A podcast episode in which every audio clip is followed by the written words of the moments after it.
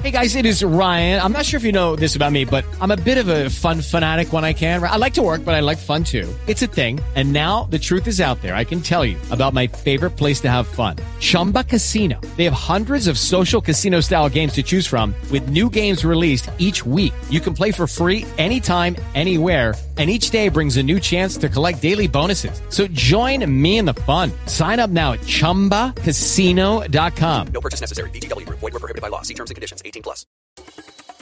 Three years ago, It's four, actually. in 2012, a crack duo, one martial arts expert and surprisingly good mimic, the other a weapons specialist and professionally bearded, were sent to separate recording stations thousands of miles apart to do an 80s and 90s action commentary podcast for a crime they happily committed. Something James Spader told them about that involved an industrial drum of coconut butter hand lotion and a common household whisk. These men promptly created a passion filled wave of action adoration that swept throughout the internet underground. Today, still wanted by Steven Seagal for making one too many jokes about his expanding gut and knitted hair, they survive as podcasters of fortune. If you love action, if no one else can help, and if you can find them, maybe you should be listening to Dr. Action and the Kick Ass Kid commentaries. This podcast, people, explodes.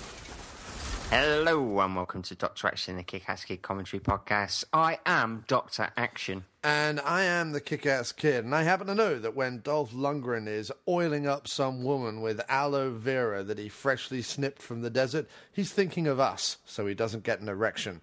Hello, and welcome to the show.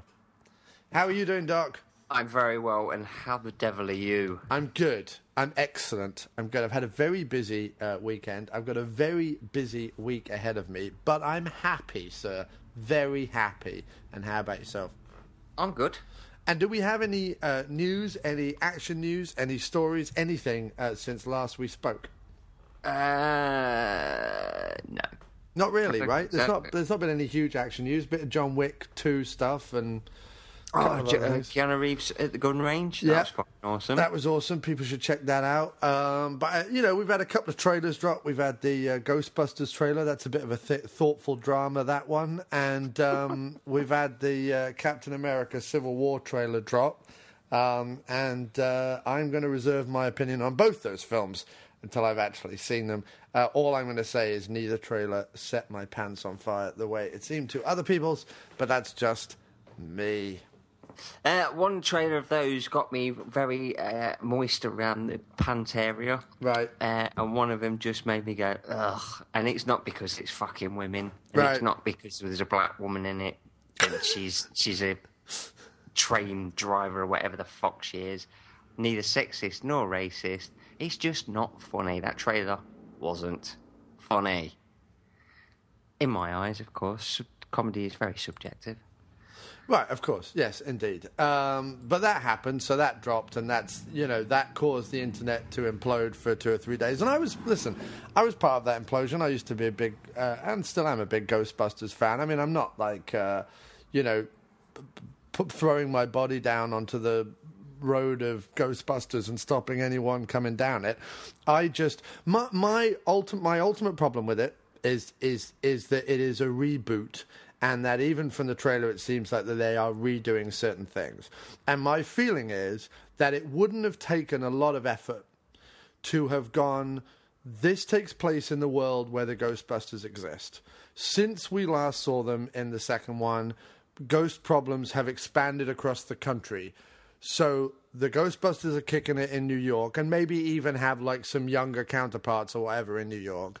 And then we cut to Philadelphia or we cut to Chicago or we cut to LA or we cut to wherever and there is a team of women Ghostbusters who have their own issues. Start story from there. Like I don't see. Start off as though they franchised it. That's what I mean. That's what that, Yeah. that's what I mean. So you you can do a retread because it'll still be like who are these people and how did they become Ghostbusters and blah blah blah blah blah. Like it'll still be the story of forming the group of women, but it will take place in the Ghostbusters universe. The original Ghostbusters will be there doing their thing and maybe training some younger people because they're all old or whatever. You have 10 minutes of that at the beginning of the movie, and then you cut to wherever, pick a city in the US, and in come the women, and ghosts start happening in their city and they have to get together and fight the ghosts along the way you can have all the jokes you want and feminism comments and whatever it is and i think that that just that just would have a you could have done exactly the same movie you could have appeased the fans and that would have brought it all together and i would have been much happier with that than what i'm getting presented which is oh look this is a reboot that acknowledges the original and has like nods to the original but is also in replacement of the original because it doesn't take place in the same universe. But we're also but we're also going to have like redos of the ghost in the library and blah blah like it just th- that's what was problematic to me. Like i just you know what I mean? And the fact that the trailer didn't have a joke in it that I didn't see coming from 75 miles away. That was my other problem, was that every single joke, you're like, oh, she's going to hit her, and then go, ow, that's going to leave a mark. You know what I mean? Like, that joke is just going to be in there, and away we go. So th- that was my issue. Beyond that, um, I asked my questions of a few of my female friends and my African American friends about the Leslie Jones character and about some other jokes that were in it and about their feeling uh, about um, the way that it's set up. And they were all fine with the way the trailer looked. So any question of sort of racism and sexism, I've checked my. Uh, you know, I've asked the questions that I needed to ask about that and got great answers. So I take that to be those problems that other people had with it, not me, those problems that other people had with it, I take that to have been dealt with by the people who should care about it, which are African Americans and women, and I've checked. So, like, as far as I'm concerned, like, that's good. That those issues shouldn't be issues, you know what I mean? Um, beyond that, I look at it as an action comedy. And, uh, I, you know, I'll still be going to see it because I feel like it's one of those that probably should be seen before I discuss it. Um, and I do like, um, is it Kate McKinnon? Is that her name? I don't know. Uh, the blonde one who's sort of playing Egon. Um, I have no idea, dude. Know it's Melissa McCarthy. Uh, Kristen Wiig, Leslie Jones, and I think it's Kate McKinnon. But like, I'm a big fan of Kate McKinnon, like a huge, huge fan of Kate McKinnon on SNL. So I'm I'm gonna go watch it for her. Um, and, Listen, it- it'll probably be it'll probably be a really good film. well, Spy had a shitty trailer, and Spy turned out to be really good. So Yeah, I mean, we'll see. I, I, it's not on my radar. I'm not. I mean, I love the old Ghostbusters one and two, but I just don't fucking care about seeing another one. Even Yeah. I think even if if the old cast reunited, I don't think I could. You know, it's it's done, isn't it? Yeah, I mean, uh, I, I think it's also difficult as well because, like, New York is different now. You know what I mean? Like, there was an attitude to New York in the 80s and the early 90s when they did the first and second one that kind of Dan Aykroyd was drawing from. You know what I mean? Like, hmm. in the script, especially the second one, I guess, where he's like, you know, it's new, every New Yorker's right to be a miserable bastard. Like, that whole attitude of New York doesn't really exist in the same way anymore. So I, you know, I find like that that's difficult. But I haven't seen it, so I don't know what they're going to do with it. You know, there, there's a they've shown a possession thing in the trailer where people get possessed. You know, I don't know how they're going to go down that road. You know, I just I don't know what they're going to do with it. So I can't really comment on any of those aspects. I just think that I wish. I wish, to some extent, and this is the same with most remakes, that they let a lot of our, a lot of those franchises like die and have a happy memory, rather than like dredging them all up. And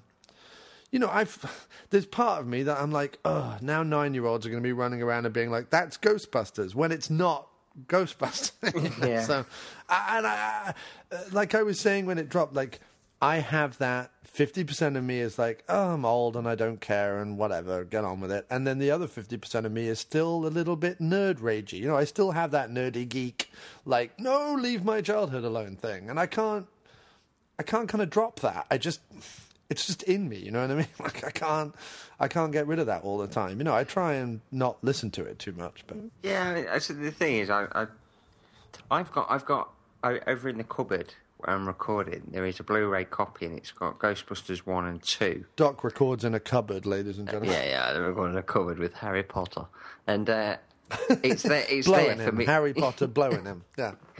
and it's there for me to watch. So I'm not, I'm not sort of, you know, ah, let them have the Ghostbusters. If that is what they think Ghostbusters is, you know, they'll be they'll be amazed if Yeah, nobody's ever seen Ghostbusters and they'll go and watch the new one, come out and watch the other Ghostbusters and go, You know what? The, the old ones are a lot funnier. Well, also the other thing is, And that's not to say it couldn't be funny. No, I get it. Being in, I get it. It's just I don't. I don't know if it's just not my comedy, but it seemed to be like universal comedy in the uh, eighties when they did the first one. Right. This this new one's just like, oh, we're Ghostbusters and we're ladies. Oh, and if you don't find it funny, you're a sexist bastard. It's no, Yeah, it's I mean, just, d- just be funny. I can't, I can't, yeah, I mean, I can't talk to that. And I, like I say, that whole uh, aspect of it, I'm not, you know, I'm not really going Yeah, to get. it's not as it. though in the original Ghostbusters, Bill Murray went round shooting his proton pack and going, huh, "You couldn't do this if you had a vagina." No, do, do you know what I mean? Yeah, I know, I know, I do, I do, I know exactly what you mean. So, I mean, I don't know. It's it it that, like I say, that aspect does not bother me at all. That aspect was never the issue. I think that it's a. Um, I think that if I hadn't seen other Paul Feig movies where he addressed those issues uh, with a lot of empowerment rather than dressing them with just like there's no jokes in Spy where it's like um where it's like oh she's it's only funny or or it's it's I'm a woman and therefore it's funny. Do you know what I mean? Like it's hmm. Spy more comments on the idea of everyone else is telling her, "Oh, you can't do this because you're a woman or because you're overweight or because you work behind a desk or whatever it is." And the whole movie and a lot of the jokes come out of the fact that she is proving to people she can do it. And I think that there's two That's good cool. That's cool. yeah, there's two good things there. First of all, that's not going like women, women, women the whole time. But secondly, it's also a storyline you could give to anybody. Like it could be a guy who was, let's say, weak and feeble, or it could be a old person, or it could be uh, like a John Candy, like it could be anyone that people are like, oh, you're never going to make it, and then they make it. Like that story is universal. It doesn't have to be a woman, it doesn't have to be a guy, it doesn't have to be a gay guy, it doesn't have to be a black guy. Like it doesn't matter. It could be it's a universal story. So I think they did very well with Spy with telling a feminist message but also telling a story that anyone can relate to. Do you know what I mean? And that's Yeah. like I posted an article today online that was really well written and it was like and it was talking about feminism saying like feminism is not you know, burn all the penises. Feminism is equality. Like that's what it should be. Um, and therefore, uh, it, it should be a story that applies to everybody, not just a story where you're either laughing at it because it's women or you're having to sit back and go, well, it's women, so we need to give it respect or something. You know what I mean? Like it needs to be equal. Which is- which- which which is is what you're saying. I- You're saying it needs to survive on its comedic Yes, because levels, I've, right. I've seen some of the comments that the directors made, sort of like you know, oh, you need, you need to you need to go out and get a life because you don't like it. It's like no, sorry, a lot of people. If if you're being if you've watched a trailer and you've said I don't like it, it's shit because it's women, that's sexist and it's wrong. Right. That is really wrong. I've watched it and gone, it's not funny. Right. No, yeah, of course. Yeah, yeah. And you don't And you know, if if the director can't take that, then fuck him. But I think that's I think what he's referring to, if he's referring to anything at all, he's referring to the biggest, loudest voices were not the people saying uh, it's not funny and the CGI looks shit. The biggest, loudest voices were the people saying, and these weren't our voices or the voices in the group, so we didn't necessarily see this aspect of it. But there was a lot of articles written in the days after the trailer broke showing tweets and and Tumblrs and Facebooks and messages and all sorts of stuff, which were from sexists and were from racists and were from people who were. Well, that's ridiculous. I mean, those people Right. shouldn't be listened to anyway. But they, but that's, I think that's who he's responding to. I don't think he's responding to people going, "It's not funny," because like you, you, that's subjective. So everyone can kind of go, "Okay, well, you didn't find it funny." I don't think he's the kind of director that if you don't find him funny, he's going to get upset about it. You know what I mean? I don't find Judd Apatow funny, but you know, so whatever. Um, but like, uh, I think he he was responding to the vast amount of sexism and, and racism that the trailer got. And I think that we don't see that because none of our friends and none of the people we follow are those people. You know No, what I mean? You're probably right. Yeah, you're Um, probably right. Like I saw a lot of nerd rage because it was uh, Ghostbusters. I saw a lot of um, uh, CGI looks crap, which it kind of did, um, and uh, I saw a lot of uh, it's not funny comments, you know. And and that's that's where I was, you know, that's where I kind of came from. I didn't come from it on any other thing because I, you know, and you know, the only thing I have on a comment on the women thing is, I why not give um, women their own franchises? Why does it have to be like now? Here's the Ghostbusters with all women. Other than Hollywood wouldn't necessarily finance something unless it's a proven name. You know, the, the, the funny thing about Dan Aykroyd's movies, certainly the the most successful ones, Ghostbusters and Blues Brothers and things like that, is they come with um, logos. He's very good at marketing, you know, like that image of the black hat and the black sunglasses, or the image of the ghost with the line through it, or whatever it is. Like he's very good at having those brands, you know. So like the studio just want to do that. So I wouldn't be surprised if we saw like a Blues Sisters or something, you know. but I mean, and if we do, that we do, like whatever. Or the Ghostbuster symbols with a line through it with a big pair of tits. Yeah, but would you be saying I don't want uh, ghosts with big tits, or would you just be saying I don't want big tits? uh, ghosts with big tits. Ghosts with big tits. Okay. the- I mean, imagine if you're trying to do your work and you got that behind you. Yes, You won't get any work done, would you? if- no, you'd be masturbating all over the place, or rubbing. Or if you were Dolph Lundgren, you'd be rubbing aloe vera on Yeah, it. be like, John, have you got that report ready for me yet? I was too busy masturbating to this ghost with big tits. oh, I saw it. Don't worry. You're only male. Yeah, See, and- you're only male. Yeah, With a tr- weaker sex. Trouble is, trouble is, if you spunked on ghostly tits, it would just go right through the ghost and Oh. uh, fall onto the floor behind you. Maybe soiling uh, your mother's favorite bedspread, and then you'd be in trouble. Yeah, yeah, it's not good. Uh, no, so it's all good. It's whatever. Who gives a fuck? At the end of the day, who gives a fuck? Um, so uh, I don't think we got any other news. Um, the Civil War uh, trailer. I, I, I mean, I will go and see it, and I'm reserving judgment. I have very little comment on the trailer other than. Uh, because I don't know the comic books and because I don't read every blog about the Marvel Universe, it's oh, I don't. I've read the comic book though, and I'm really excited for it. I can't wait. So But, but it's spo- no. I was going to say the trailer spoilt a lot for me. I was going to say so that was that was. Yeah, it didn't for me because I've read the comics. Right, yeah, no, no, I, I get that, and I although, understand although, they can't. although Marvel will probably change it up a bit. Right, but I, and I know they can't protect people from everything, and I know that they feel like, oh, we have to show that the fans that we are doing it seriously, and we have, you know, I, like I, I, think I, I did a post. I didn't do a post. I commented and said, I think this is more to do with the DC rivalry with Marvel. You know, it's sort of like they release a, a new trailer for Batman versus Superman, and every you know everybody's talking about it. the last Batman versus Superman trailer. For me, I know you're, you couldn't give a shit because it's Zack, Zack Snyder and all that shit. yeah, Hack Snyder. Yeah. Uh, yeah, Hack Snyder. Uh, but it looked awesome with Batman kicking the shit out of everybody.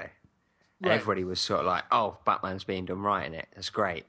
So I think Marvel's retaliation was, right, let's put Spider Man in the next fucking trailer just to shut them up. Because then all of a sudden everybody's talking about them instead of DC. Yeah, no, I no, I understand that. I mean, I- you know, um, it, it, and I and I get the need, uh, business wise, to do it and mon- monetarily or, or Mm. to do it. I, I just, I don't know. I, I think I, I, I, again, it's nostalgic. It's nerd rage. It's whatever. Like I just miss the days where you could watch a trailer and go, "Oh, I want to see that," but I haven't already. I think that's the internet, though, isn't it? I think it's the internet. It just used to be when they said TV spots, they were just literally on the TV. Now you switch on Facebook and you you see it automatically. It's every everything's so. But also, tra- trailers have become very generic. Like it's always the same.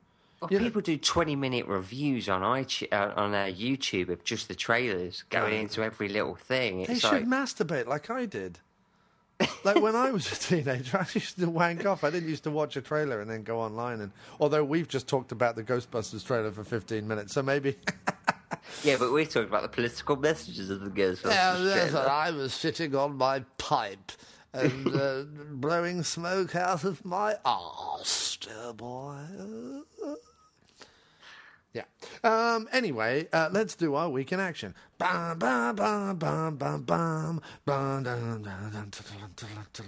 What do you watch? What have I watched? Right, since we last recorded,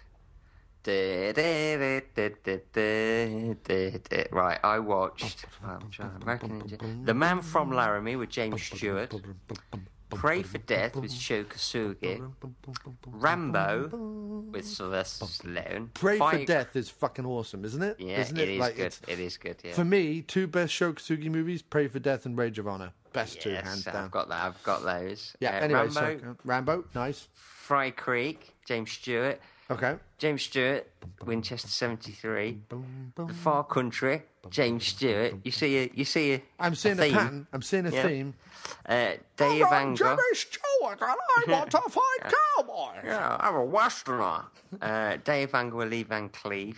London has fallen with Gerard Butler. Okay, so don't spoil it for me because I will be going to see it. But uh, compared to the first one, uh, if the first one for me is like an eight out of ten, would you agree with that? Eight out of ten for the first one. Yeah. Okay, where are you putting this one? Just out of ten. I'm probably putting it a little bit lower, maybe six or seven. It's good, but Right. it's just one of those films that you really enjoy. Then you sort of walk out and go, "What happened?" And you go, "I can't remember." Can't remember. Can't remember. Is it? oh, oh, and one more question. The first one, what I liked about it was um, like it it didn't shy away or wasn't afraid of being uh, graphic. You know what I mean? Like they oh gunned no, down no, a no! lot of people, It's- and there's lots of gore uh, and everything else. it- so. It's not like Taken how they sort of They haven't it PG'd down. it up, have they? No, no, no. There's plenty of swearing, plenty of uh, violence. Gore and death and. Oh yeah, yeah. It's good. I mean, it's good. Yeah. It's one of those films that you just put on and you just watch. Does it- does Morgan Freeman at any point unzip, unsheath his penis, and then fire a nuclear weapon from the end of it? He does actually, and uh, you know I that thought so. woman I who's thought so. I thought so. I thought Yeah. so. I thought so. I thought so. Sorry. you know Marissa, Marissa, uh, Melissa Leo. Oh, the one who's all like, Mr. President. Yeah, uh, she's like, God save her. uh, he, she starts to do that at one point, and he just gets it out and twats around the face with his big black schlong. Does she get like all beaten up again in it? I don't want to know. She don't. She don't. It's the only thing that was missing. Excellent. Did you? So did you watch anything else? Sir? Uh, yes, uh, the rare breed. Nice. Uh, Jimmy Stewart. Oh, Lars Thorwald. Yeah, I watched a lot of Jimmy Stewart. Uh, High Noon with Gary Cooper. okay. and uh, the Oxbow incident with Henry Fonda. Is it good, sir? You gave it a rave review on the group. The Oxbow incident is a fucking classic. Excellent. I have to watch that then. Really good. It's it's not like I've mentioned loads of westerns there where it's like you know shooting and everything. Right. Uh, but this one is sort of more. Uh, It's more people walking around lakes and talking about their geological differences. now, this one's called an oxbow lake. Why, Why, would I want to kill an Apache? Uh, this is the, the Oxbow incident is about them going out to find rustlers, uh, cow rustlers, and when they get there, they decide to that they're going to do uh, frontier justice and just hang the guys before the sheriff actually gets there, and it's a case of well, we don't know if they're innocent or not. Um, and that's that's what it is. Really, it's seventy five minutes, but uh, the ending's pretty gut punching. But it's a fucking good, good film. It's really good. Highly, highly, highly, highly recommended. Excellent. Um, and uh, okay, so my weekend. We've just got the most bizarre message on our Facebook group uh, from someone I don't know. It says, "Kick ass kid, missed you at Horror Realm Pittsburgh," which I was meant to go and I didn't because I didn't have the money, um, and I was meant to go with Kim. Said, "I told, I was told you got engaged." Nope. Uh, uh, it says, "Congrats." No, I didn't. And then he said, "What do you and Doctor Action think about Hardcore Henry?" Hardcore Henry. It's uh, it's Tim Roth and uh, Sharlto Copley. It's the it's the first person. Okay, no, we can talk about that in the show. Forget it then. Okay, I, we can talk about it in the show. I haven't seen it. No, no, no. No, it looks awesome. I can't We can say it. what what do we think about it, but uh, we'll we'll we'll talk about that in the I show. told you got engaged. Yeah, that's Oh, weird. shit. How how much of a stir do you make at Horror Realm in Pittsburgh if everybody's walking around going, "Hey, John Cross has got engaged"? Yeah. Oh no, I made a big stir. I made a big stir when I was there last time and uh, impressed a lot of people. Obviously, you got engaged. Apparently so. So uh, let me go through my. Uh, when did we record last? We recorded when we did American Ninja 2. So I've not seen many. I, uh, uh, we talked about pre- Pray for Death before, didn't we? Yes. Um, since then, uh, seen Indiana Jones and the Last Crusade. by far my favorite Indiana Jones film. Now that now that Kim and I have revisited the first three, um, by far my favorite. Just just awesome. Love Indiana Jones: and The Last Crusade, especially Denholm Elliott and Sean Connery at the end in the tank. My favorite yeah, sequence. yeah, that's fair. Uh, rewatched the Young Sherlock Holmes, uh, which I remember enjoying as a kid and equally enjoyed as an adult. Great soundtrack, awesome like adventure. It's not like action action, but it's adventure action in the same way that Indiana Jones is. It's Um, so good that even my wife commented on your post about it. Yeah, she did. She did. And it's in it's also got that great thing a bit like Indiana Jones and the Temple of Doom has got where you watch it and you go, "Fuck, I cannot believe our parents let us watch this as children." Cuz it's think I've just ever seen it all the way through. it's it's violent and people get like burnt and thrown out of windows like you know the, i mean it killed and all sorts of stuff like people get strangled trampled by horses. It's like proper it was the 80s. yeah it's awesome. It was awesome. Like that's how movies should be now. And uh, that's why i'm so impressed that you have taken uh, one of your uh, daughters in particular uh, to a lot of action movies and she has taken to them. Uh, that has made me very happy. Um, rewatched Thor: The Dark World because I'm trying to get Kim caught up uh, in time for Civil War. Uh, so we've got that. Uh, we watched Thor, and then we wa- we've got uh, Captain America two and Guardians to watch before Civil War because she's seen Ant Man, but but we kind of watched that first, then went back to the beginning. Um, and then I re- now this is interesting, and I don't want to spend too much time on it, but you can check out my review over at letterboxd.com after movie diner. Um, but I rewatched Expendables three, and I was always like lukewarm on Expendables three. We've talked about it um, a lot on the show. This time round, I really, really enjoyed it. This time round, like I understood I understood it a bit more and I just enjoyed it a bit more and I let go some of my it, it, I, I don't know what it was. I just really enjoyed it. I just enjoyed it more this time than I have done any of the previous times I watched it. That's good. I might have to do the same then. Uh, really, I still really fucking hate the baby spendables, but like, I was able to enjoy. I think in my review, I say something like The Expender babies. the Expender Babies. I was able to um, enjoy all the stuff that I really loved about it, and ignore the stuff that I didn't like about it. I also saw. Because you were skipping it. Yeah, I was. Yeah, yeah. And, and and also, I don't think I stopped wanking for at least the middle act of the movie, which is the best thing to do. Like once Kelsey Grammer comes into it, just look away because you don't want to masturbate to Kelsey Grammer. That's disgusting. I've done it. Oh, Niles. I know.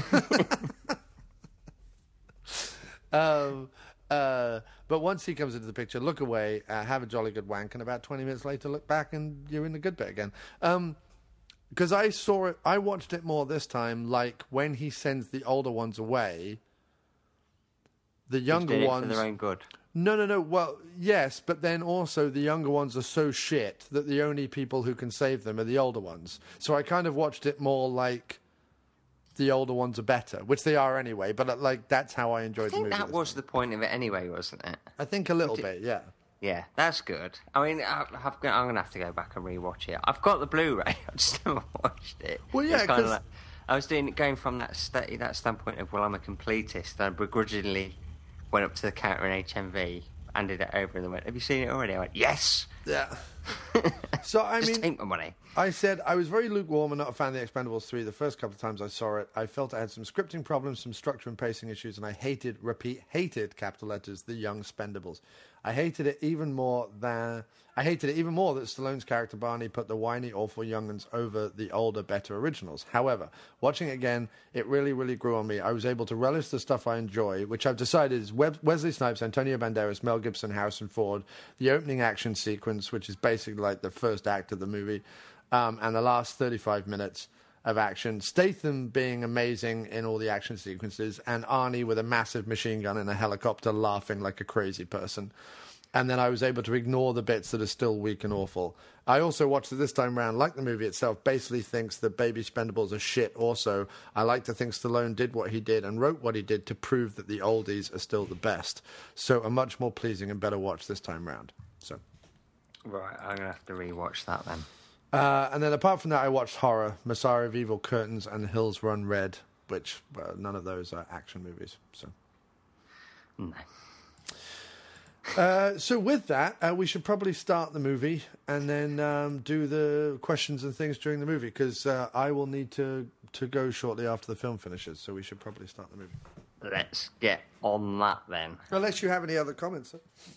Uh, water's wet, the sky is blue. That's from Last Boy Scout, that is. Yeah, good, excellent. I like that. I like that a lot. I do. Um, so I was going to say uh, women. Well, I can't remember who else he says. I'm not going to say it because uh, I don't want to get held up of being a sexist. but you are, so it's it's fine. Don't worry about I it. I live with four women. I have to be. Doc is just, uh, uh, you know, misogynist and sexist to redress the balance because he loves with four women. So yeah, yeah. All right then. Are what's you ready? interesting though is he's bringing up his daughters to be horribly against women. So we'll see how that works out. That'll be Yeah, fun. yeah. They they go. I can do anything. I can't. One can't, Dad? And I go. You can. None of the rest of the women can. No, um, no. When uh, when You when can't be a Ghostbuster. That's for sure. when your daughters come up to you and say, "Ah, we can do anything anybody, any man can, right, Dad?" You just go, "No, don't be ridiculous. Get back in the kitchen." um, and help your mum with the cookies. I'll be in here. standing up. I'll be in here watching sport, touching my knob.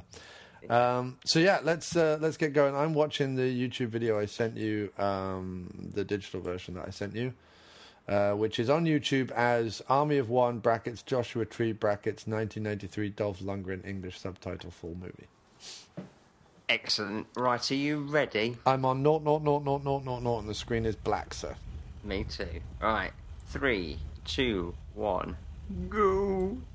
All right then. So the uh, MGM lion comes up, and we hear him roar that old familiar roar. So when did you first see this movie, dude? What is it? 1993.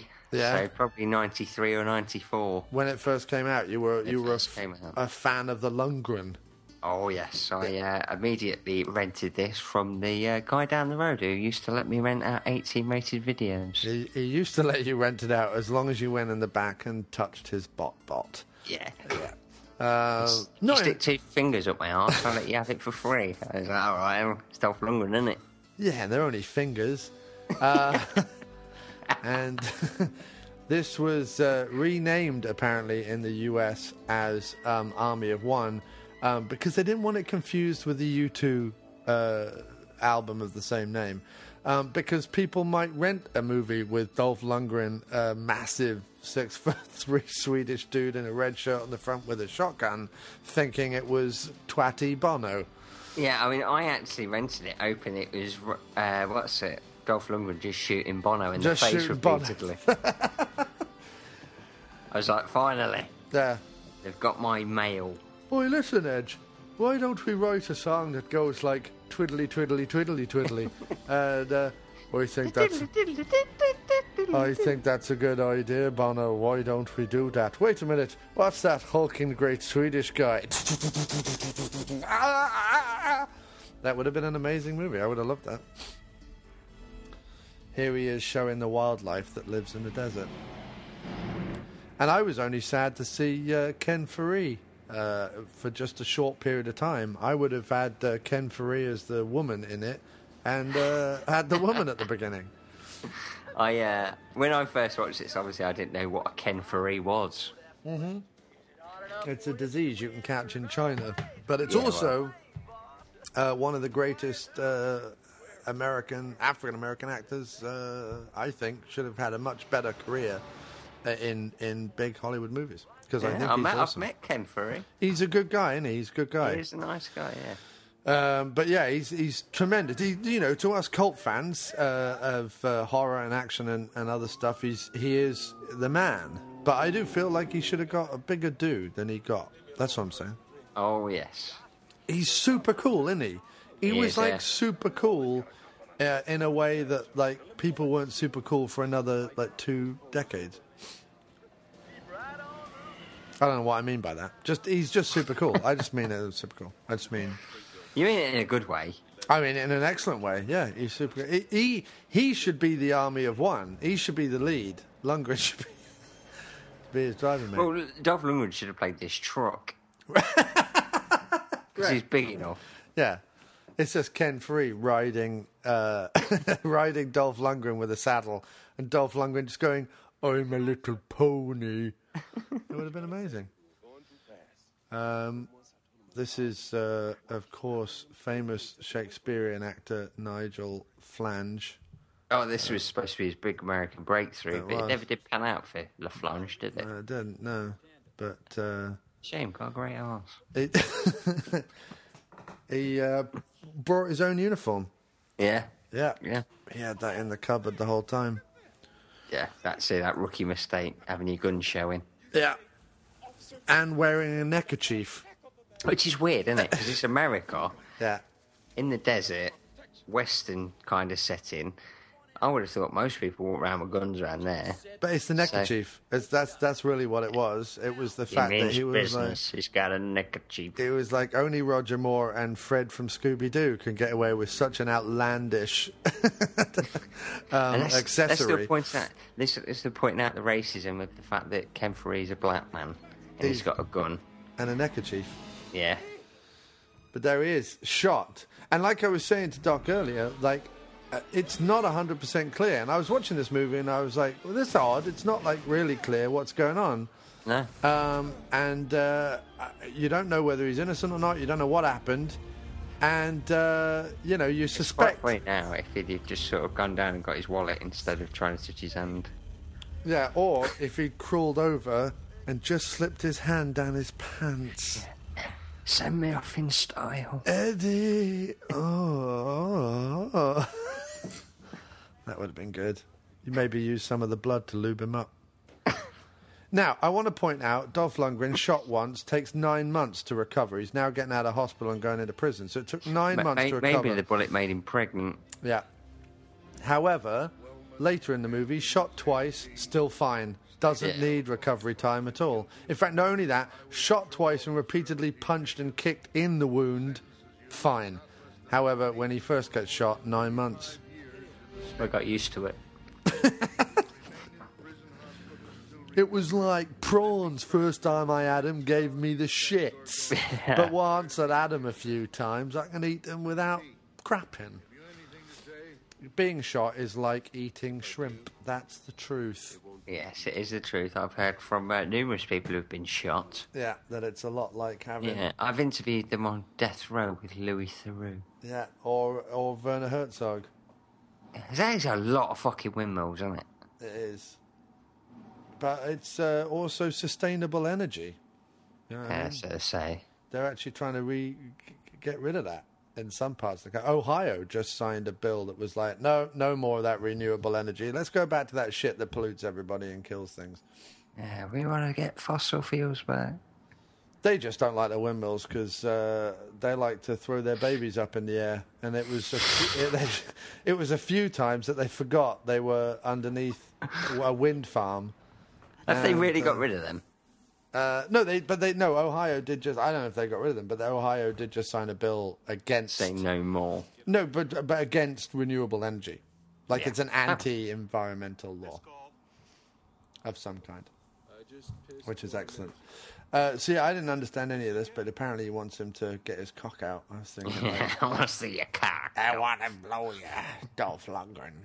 I like it he says I put, took a piss 20 minutes ago. I, I couldn't tell you the last time I had a piss, really. No, I don't I, sort I, of go I back- could just before we started recording, so 40, Yeah, well, 48 was. minutes ago. Yeah.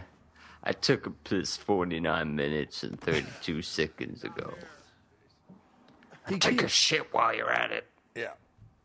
I want to see your bum as well. If you need help, I'll stick this. I'll stick this truncheon up your ass, all the way up. My my Vera has to do that because I'm all constipated. when I go home, I have to stick this truncheon up my ass. That's why they put the side handle on it to stop it going all the way up. Beating up old men.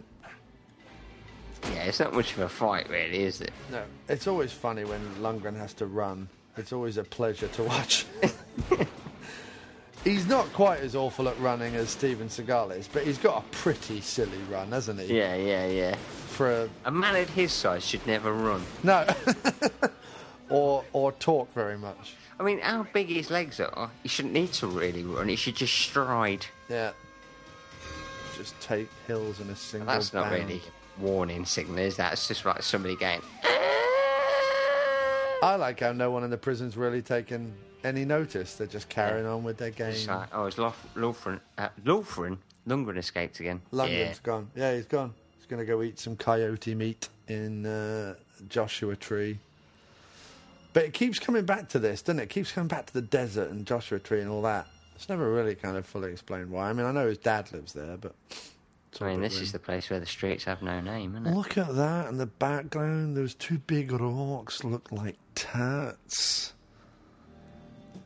That, look that at this. rock looks a bit like an alien. He's getting like the moistened water from the vagina of the desert, Yeah. draining it into his mouth. Oh. And the coyote represents sexual fervor and the desire to ravage a lady. Yeah, Sexual awakening in He's- Joshua Tree. He squeezes the juice into the fertile ground and tells the wolf libido that he can lap at it. That was Mark Cousins discussing. Imagine if he watched this. His head would explode. he would. Dolph Lundgren represents the giant penis thrusting through the American landscape, clutching its gaping wound. Yeah. A Swede in Joshua Tree. A sight has never befallen America like it did back in 93.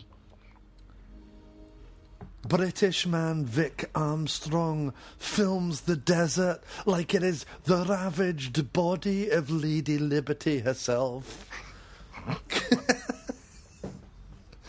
Mark Cousins does talk a lot of old twat, Yeah. doesn't he? What do we perceive from this setting?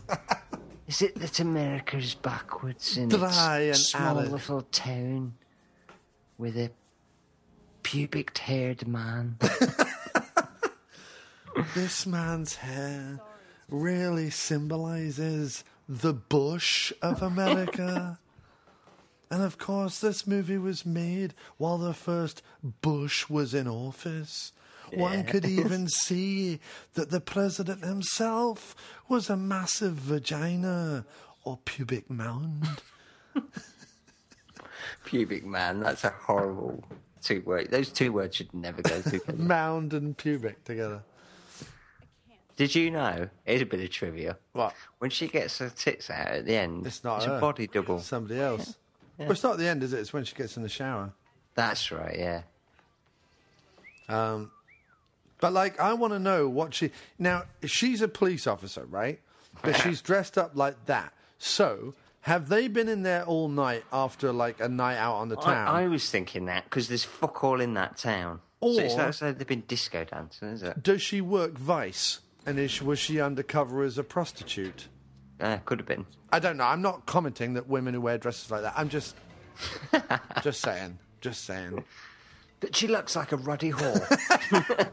She looks like a dirty strumpet, and Lundgren is treating her as such. Uh, look out, brunette Ryan Phillippe. Take that in the gut. There we go. He's able Yeah. to do that to the guy in one punch. yeah, and just remember, we will find out in a minute, he's also a police officer. Yeah. And The shittest police officer ever. yeah, oh, he's awful. He's on, he's all about the pussy. I joined the police force to get some of that tasty poon. Some tasty VJ. Um, Uh, but of course, uh, we need her to become enamored with the Dolph. well, yeah. So- And why wouldn't she? Why wouldn't she? He's a he's a hunkin stream of Swedish man meatballs. Um, so it's all good fun. Some interesting uh, car stunts here. I love this driving. It's a lot of fun.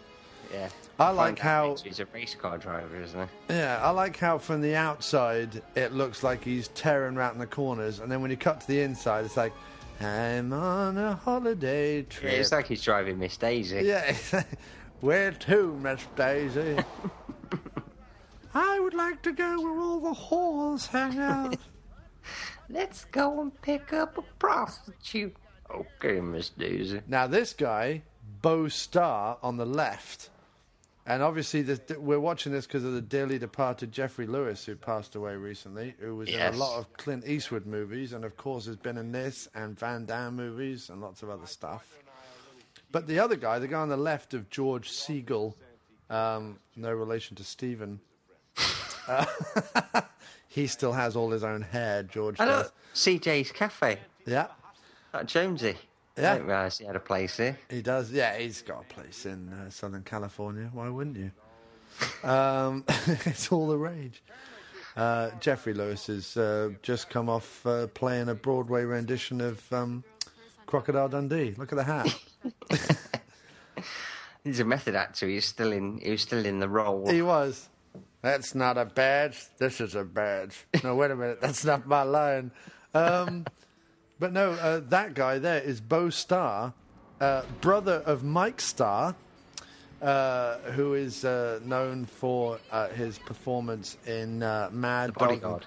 but Mad Dog and Glory as well with David Caruso and Yeah. Robert De Niro. He's also in um, Dumb and Dumber. Dumb and Dumber. He's also in Last Dragon.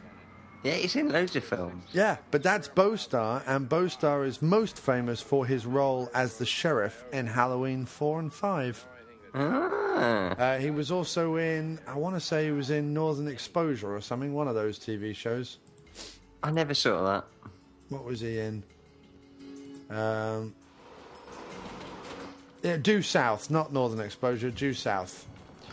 Uh, and he had guest roles in Knight Rider and stuff. As most people did during the 80s. Yeah. Um, except Hasselhoff, who was so drunk he didn't even know he was in the show. No, he thought he was in the A team. What's, Twat. once he sobered up, he was like, Did I really spend all that time with that old English guy?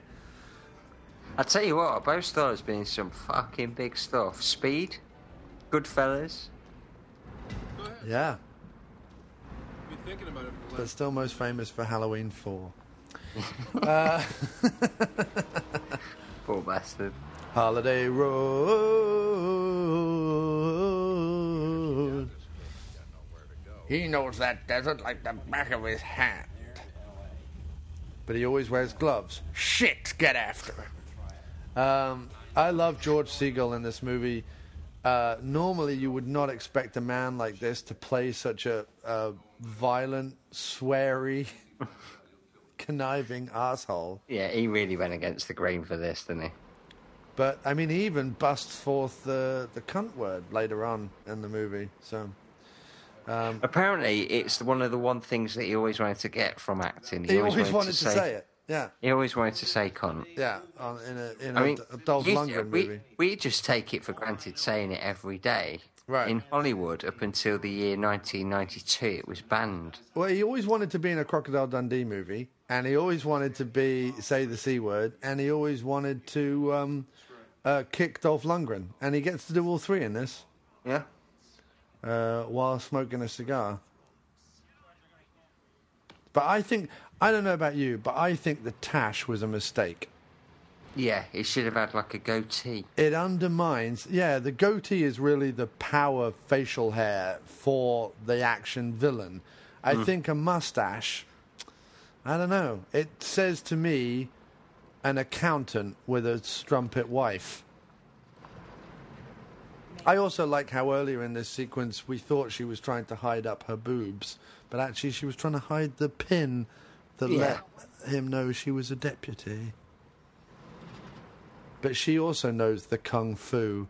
She does. Not that uh, Lundgren uses his in this Perhaps movie. trying to smoke a tampon. Yeah. So, uh, He's I like- like tits. You have to take the you have to take the string out first. take the applicator off.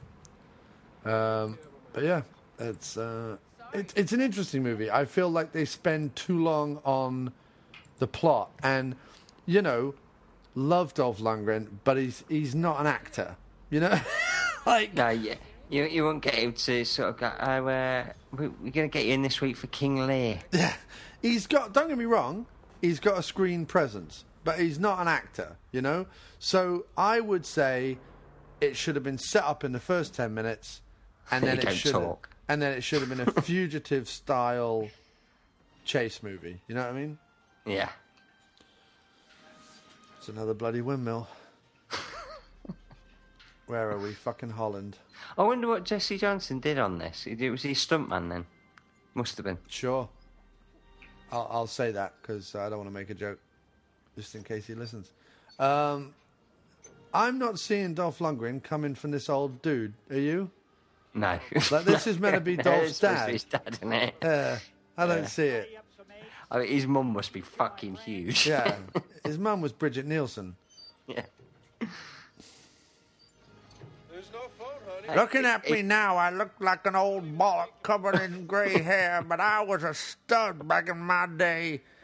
He Your- must have ripped through his testicles and grown by himself. Your mama was seven foot four and blonde. I used to bang orderly. Yeah, I almost fell into her. It's actually uh, George Lucas's dad. What, the dog? No. Yeah, okay. But also, at one point, he calls Dolph Lundgren a son of a bitch. It's a bit insulting to his dead wife, isn't it? Maybe she was a bitch. He's wearing a neckerchief as well. What is it about all the men in Lundgren's life wearing neckerchiefs? I was Freddy and Scooby Doo. Your mama was Daphne. I did her in the butthole. She Yeah, just don't- eats his sandwich. She just picks up a bit of mouldy old sandwich. She's like, I'm going to eat this old fucker's sandwich. I love how the uh, the car is called a Woody Special. Yeah, I like how it says Baja, but I always just think it said Badger. Badger, uh, Badger on a Woody Special. That's not his mum. That's not No. his mum. No way. His mum was a tasty looking piece than that. Um, is that? Did you eat my sandwich? Fucking bitch. I was saving that. It's the only food I've had for seven months. He goes, Why'd you eat that for? The dog's been licking it. I made that sandwich out of my own poop nuggets. it's full of protein and peanuts. I got time now. I like that it's called a Woody Special because if you drive very fast and it, gives you a boner. Yeah. I invented it to have specially vibrating seats. Gives me a hard on. It's the only way I can get hard now when I'm having What? to having to fuck the dog. you may think this is oil, but it's jism. Have some of Yeah. my jism in a Yeah, my, my juice makes cars run. You're an old son of a bitch, and I fucking hate you. Get lost. Respect my mother. I love that's meant to be his dad. They couldn't have found someone who was over five foot. He looks like a hobbit. I'm Bilbo Baggins. He looks like Bilbo Baggins and Gandalf had a child. yeah, and they moved him out into the desert. no one shall know of this Bilbo. no one should know of what we created that night Yeah. in Mount Doom. yes, by rights we should drown it. We should drown this little hairy bollock, but let's send him out into the desert, Bilbo. Oh, Bilbo. Next time I'll use a Johnny. I didn't know you could get pregnant during butt sex. He's You like, can oh, with a- hobbits can get pregnant from fucking arse sex. I didn't know that, Bilbo. Oh, dear. Somebody should make a T-shirt saying this is why you should never fuck a hobbit in the arse, Yeah. and just a picture of that bloke. That bloke, yeah. I'm I'm Bilbo Hobbiton Gandalf. Shut up, Dad. That car needs washing. I've got a magic ring. Shut up, Dad. I don't know about your asshole. I like the way he has. He, it, at, later on, when she becomes enamored with him, she forgets that he fucking wrecks her truck. it's She's like a, probably got insured. She's all right. It's She's like like, a- it's like flashing her the it's nipple. like a fifty grand truck or something, and he's just like, "I'm gonna push it down a hill." Goodbye. He doesn't need to do that either, because they then go into the city, and he's surrounded by police. Like if his idea was like, now let's go hide in the desert, they'll never find us. That'd be one thing. But he just walks into the city. He's just like, Yeah. I'm Dolph Lundgren, as if you'd miss him, as if you'd miss him. You know what I mean? It's not like you could hide. Like I want to put on a hat and a mustache. No, you're six foot ten, and you're you're blonde, and you're Swedish, and you've got a jaw that could break my face open. And you're wearing prison clothes. You just Yeah, and you got a gun. But uh, yeah, and then like this whole sequence showed up, and it was only because the, the, the, my friend Eric, who I was watching it with, went, "Oh, that must be Ken Foree's wife," and I was like, "I didn't even know that. Like, they don't even explain that until later on in the movie." Oh, of course, yeah. It all just got very confusing. I thought for a minute. I thought for a minute. I was like, "So is, Watching kid and play. is is that his kid?" Um, like I thought it'd be hilarious if it was, um, but it isn't. It's Eddie's kid, of course it is, because back in the day, interracial wasn't. They they weren't into that. Oh no, no, no. no. Hollywood. I was into look- it. That kid does look like the kid from Kid and Play, though, doesn't he? Yeah, probably Yeah. is. Probably is the same kid. But just back in time, gone back in time because he's younger. In Kid and Play, aren't they older in Kid and Play? They are, yeah. I love that film as a kid. Good hair though, good hair. I'm envious. I can't do that with my hair. I can't do it with my hair. I'd love to have hair like that. I- I- awesome. I'd like to have hair like the the woman in the back of the car. Yeah. That's amazing how we just punched that kid in the arm. Yeah, she doesn't care either. She's just like, yeah, you go go take my kid down a dark alleyway after punching him. She's got very sweaty cleft. yeah. That's the other. You know, this movie has two names. That's the third movie title that they hit around the office with Sweaty Cleft. Like me? Swedish and blonde. I think we could call this movie Sweaty Cleft. Clean up at the box office. I think Army of One would be better. Don't be ridiculous, boy. Everybody loves a sweaty cleft. Unless it's the cleft of your asshole. Well, yeah, of course. Sweaty ass, nobody wants that. Sweaty boobs, everybody loves that. Sweaty ball. Just a left one.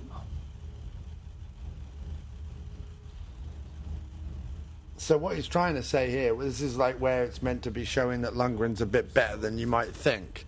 Is he saying, "Don't turn to crime, kid"? Yeah, I, turned I, do this to kids. I just take them into back alleys. And Kids you don't even know, right? Yeah, and reenact this scene. Yeah, I do that, and it really fucks them up. yeah. There's a lot of children in Leicester who cry. They're like, "Paul, Paul Crowson took me into the." I don't know why they're it's for their own good. They go, Paul Crowson took me down alleyway, hugged me and said I should get a haircut like Kid and Play. But I'm an albino. um, true story. A lot of albinos in Leicester. It was a, it was an albino enclave back in the Civil War era. Yeah. Yeah, Eddie is gone. Let them I know a lot about history and shit. Santi, Jimmy, we don't need it. I know all about like Louis Armstrong, the astronaut, stuff like Yeah. that. I'm walking on the moon. Shibby-dibby-doo. Oh, ladder. Ladder. Stairway to heaven. I'd like to climb up that ladder, if you know what I mean, Doc. Well, well, funny enough, he turns to him, he's just masturbating furiously. Do you suppose Jesse Johnson was on, on this movie going, so, Unc, why, why are you doing a close up of a, Yeah. Of a of, muff. a, of, of a muff? And he was like, shut up, kid. Go, like, go run the, the catering or something. Yeah, go, you go film school. It's Yeah. all about muff. Yeah. I think you'll find, child, that uh, when you watch the work of Ingmar Bergman, it's all about the poussey. I've had that, dear.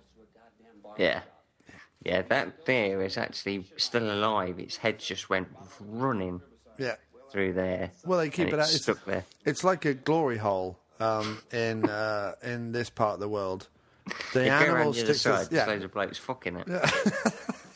It's absolutely despicable, but it's so much uh, safer to do that with a deer than with a bear. Because That's from the book, isn't it? Why it's better to shag deer than bear. yeah, right, exactly, yeah. Deer bear, which better? Which is better for bonking? Yeah, don't go bareback. No. Once you go bareback, you never go back because you've had your back ripped out. It's a whole back themed thing. Gary Daniels wrote a book about it a while back. Yeah, it's a good job. I- I wish- that cop instead of her. I was going to say, I wish, he, I wish he'd taken that cop. I would have watched that movie Why is there like pictures of like models up? because this was, this was uh, filmed in a hair salon, and they didn't take down the, uh, they didn't take down the pictures. Yeah. This was all like, what kind of a two-bit shanty town are you running in here? This crazy lean-to place. It's like, that's all the women lined up outside, like waiting to get the haircut. Yeah. And Santa. Yeah. See Santa? Yeah. She's she's like uh, she's like, why can't we get to get a haircut? Well, we've set up a command post. Why do you do that in the only salon in town? want anybody glamorizing this dirt True bag story. To see the price he made people pay. I want to see him to make the bang, the bang, She's, bang, she's bang. like, do you like my hair? No, I don't go back and have it trimmed. Yeah, I'm gonna go and have a test trim. I'm gonna go in there and have my balls buffed. you do ball buffing in here? this little old Asian guy comes out the back. I buff balls for you. okay. Chicken balls. I soak them in butter. Yeah. Oh, that's oh. never good, is it? Now, if he'd had Google Maps, if this was 10 years later and he'd had Google Maps, he never would have made that mistake. They're checking all the cars. Oh, that's never good, is it? He thinks they're checking the cars for him. They're not. They're checking it for drugs so they can get high later. They're checking it for Michael Douglas, defence. Yeah, or checking it for I wonder what's in his coat. That's his card on. boobies shot. So much like she is just objectified horribly in this movie. Yeah, she is. Yeah, but so's Dolph Lundgren. Look how tight his pants are. True. It was one See of the reasons I liked it, though.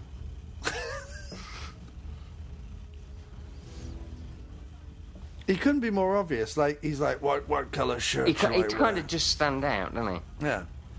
I feel like if they'd got him any other He'd coloured stand shirt, out in it would be better. Sweden. right. Uh, you were driving along in Sweden. Who's that? Dolph Lundgren. Hopefully, he's got a picture of me in that shirt. Yeah. If I, I think it'd be really funny if they had a, a, a video, if uh, a security camera picture from that store on the TV. this guy's not sure if the hulking great six foot four Swede is really Dolph Lundgren.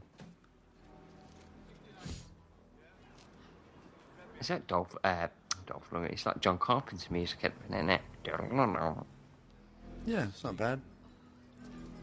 Like I like the thought behind this movie, and I like this, the the plot behind this movie. I'm just not sure it was done the best it could have been done. You know what I mean? I feel like if it was a PM Entertainment movie, it would have been more, more action packed. There's definitely would have been more action every five minutes. Here we learn she knows how to do kung fu. He never does his karate in this, though, does No, he? No, he didn't. No. He felt he felt it was. He fucking hates TVs and cakes. Oh yeah. Proper Western shit. That's like um, uh, shot from like uh, Godfather Part Two. There. It's true though, when you fire a shotgun bullet into a cake shop, the entire windows explode. Oh yes. Yeah, it's because it's something they put in the cakes in America. It's because the FDA don't regulate it well enough. Hmm. We put dynamite in our cakes. Oh, okay, that's fine. It's called dynamite cakes. Is that because they're really good? No, it's because I put bombs in them. Yeah. Don't shoot our cakes with a shotgun. They blow out the whole fucking window. I lost four windows before I found that out.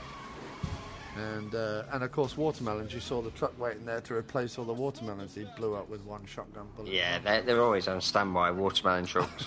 throughout Southern California. Where the hell did you learn that shit? To protect myself. But yeah, for some reason, he doesn't use his kung fu. No, to protect yourself. You're a bit fucking arrogant if you think everybody's going to attack you. Yeah, but they do, OFA, though, I wonder they? what that stands for. They do, though, don't they? They do all attack her. So she's probably Yeah, right. they do, yeah, yeah. She's probably, right. right. Probably right. Probably right. OFA. Oral Fixation Association. Uh, oh, fuck asses. Who fucks asses? Maybe he fucks asses. I'm not safe in here. Um, that's for all with Null and I fans listening. All two of you.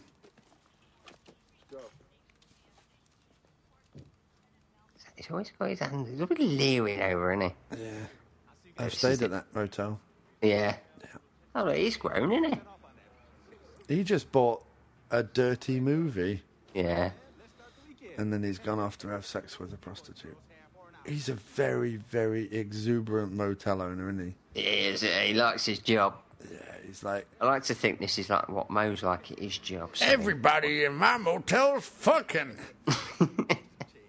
this is a fuck Don't Put a black light in the hotel room. I advertise this as one of the fuckiest fuck locations in all of fucktown. We we pride ourselves. It's like McDonald's where they say like 99 million burgers sold. It's like 99 million semen splashed all over the hotel room. Yeah, yeah. McDonald's. Do you want fries with that? He's like, do you want a fucking dildo with that? I can get you naughty paintings and naughty movies and uh, massive sex toys. That uh, velvet painting on the wall done with spunk. Yeah. Well, it's quite funny. It is. She takes, she does this, then all of a sudden she gets in the shower. Huge. Yeah. they're, they're not, yeah, that's not really her. How much longer are we going to stay in this room? Why do you want to know? Buttocks. I can wash my panties. I think it's important that we see that, though, for character development. I think so. Yeah. Yeah. Orson Welles said the same thing. Yeah. I like to see knockers for artistic merit. I do think so. That when you see the boobies, you understand the woman. if you didn't see them, it might be a man. Yes, and be confused about what was going on. So I show them. Just because I uh, it's the same with Gash. Yes. I Must wonder. see If, Gash. I wonder if Jesse Johnson was on st- on set for this day. Uh, he gets home to England, and his aunt asks him, "So, uh, did you and your uncle have fun? What What did you get up to?" Um, uncle told me that what stays in Joshua Tree, what happens in Joshua Tree, stays in Joshua Tree. What What does that mean? Well, we filmed Naked Ladies. Yeah. What do you mean you filmed naked ladies? well, there was this naked lady. It wasn't the actress. It was a it was a stand-in. It was a different lady. Uh, So I read the script. There was no call for a naked lady. yeah, Uncle had her in his hotel room. He said that he she was just keeping warm in there. Vic, come in here. I'm not wishing to imply any impropriety on the behalf of Vic Armstrong or Jesse Johnson. I was merely extrapolating Yeah. possibilities. And so you said that you watched uh, Indiana Jones and the Last Crusade. Yeah. Vic Armstrong was the uh, double for for Harrison Ford, wasn't it? Yeah, he was. Yeah, he was. Yeah, he was. He was. I don't know if he was. Yeah, I think Um, he was. so- I'm sure he was. Uh, I love this guy's jacket with the corduroy arm sleeve pad things. I just wouldn't take like oh, it's High Sierra he's watching. Why did I think it was the Treasure of the Sierra Madre? Because it has the Sierra in the title, I guess. Yeah, yeah. Uh, this is. I've stayed at this motel, and um, I'm I'm planning my next trip in to America. I'm going to stay in this hotel room. and uh, I, I, I splashed my seed. It says as you go in, feel feel free to come wherever you like. So I Yeah. did all over the fucking place. I just need an hour of sleep, then we'll go. There wasn't there wasn't one surface left clean after I'd left. No. He's your hero, is Um, I tipped well, but um, I left the money on the sideboard where I'd had a wank earlier, and it stuck stuck to it. So even the money that I left for the cleaning lady, covered in spunk. Well, that's what they get tips in, spunk. Yeah, well, they like the spunk, the ladies. That's what she washed her hair in. Makes it all silky and smooth. It's quite funny if she turned around and said, He's your hero, is he? He goes, just like raises his top lip and goes, I don't know what you're talking about. What's incredible is that um, her she kept her makeup on while in the shower, and it's perfect. Maybe it's tattoo makeup. Oh, you mean like she had her eyelids and her, her eyes tattooed that way? So she Yeah, never has maybe, to- yeah, maybe she was saves ahead time. of the curve. Saves time in the morning, right?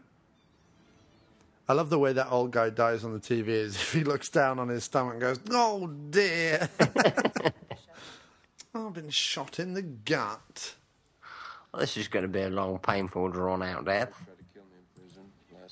I like to think at this point, when Dolph goes off to sleep, he's having a dirty dream about Eddie. Those those long road, those long days in the truck on the road. Keep warm, we have to snuggle. no, touch each other's cocks. It's an old trucker's secret. That's what it was all about.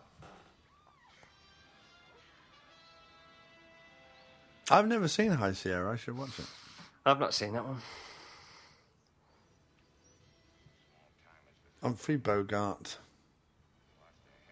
He was a good actor, old Humphrey. I liked Bogies. That was my own thing. Who does she look like? I always thought it was the girl from Baywatch. It's not. No, no, no. But she's got something of that, hasn't she? She's kind of like an amalgam. He dreams in black and white, like dogs see. Maybe it's because he was watching High Sierra. And slow motion. Dreams Yeah. in slow motion. That would take a long time, wouldn't it? And I dream in 3D. You have to take glasses. I dream. Sets the alarm. I dream in booby. It's because it's all got lots of boobs in it. Yeah. That's his cum face. yeah, yeah. I'm just going to go change my pants. Yeah. Eddie! Oh, come. Well, I'm going to, for the first time in a long time, have a Cadbury's cream egg. Hey! Hey! It's an old Doctor Action tradition from back in the day, and now that we've started doing it more frequently, and it's Easter time, why the fuck not? And then I think once we've had the egg, why don't we answer some questions? Because what, we're about 40 minutes into the film, right? Mmm, it's a good egg.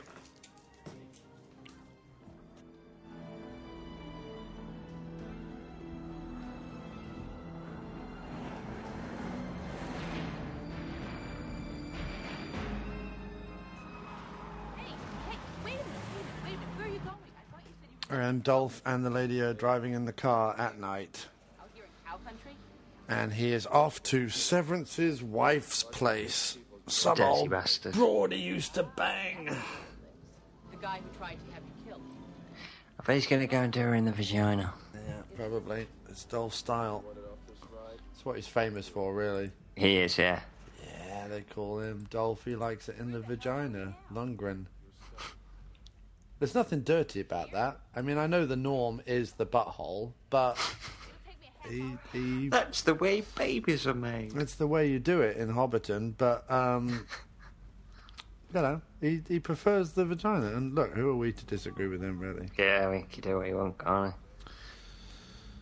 Uh, but shall we do some questions? Let's do the questions. Uh, we don't have a huge amount. We have some though. Um, fuck it. They're all over the bloody place, aren't they? yeah, I'm trying to find them now. Um, all right, so we can do the first one. Uh, Paul Brimner uh, thought that I got engaged. I didn't get engaged, Paul. So I don't know where that where you got that idea from. Um, that's weird. Uh, but he's from Pittsburgh. I don't remember him at all. I never. I don't think I've ever met him. If I have met him, I'm sorry, Paul, but I don't. I mean, I, I, I just don't know who he is. Yeah. But but I I mean, Pittsburgh's great. People there are great, so it's all good. And he wants us to know what we think of Hardcore Henry or Harry or what, what's it called?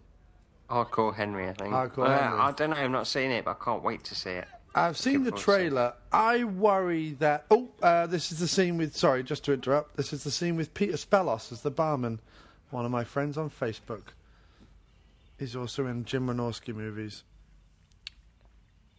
He plays Orville Ketchum in the uh, Slumber Party Massacre movies. Anyway, anyway, that was Orville Ketchum having his, his little cameo. Yes. Uh, not Orville, sorry, that was uh, Peter Spellos having a little cameo. Um, so anyway, uh, what do we think? I think hardcore uh, Harry or Henry or whatever his name is. I think it could be a little problematic.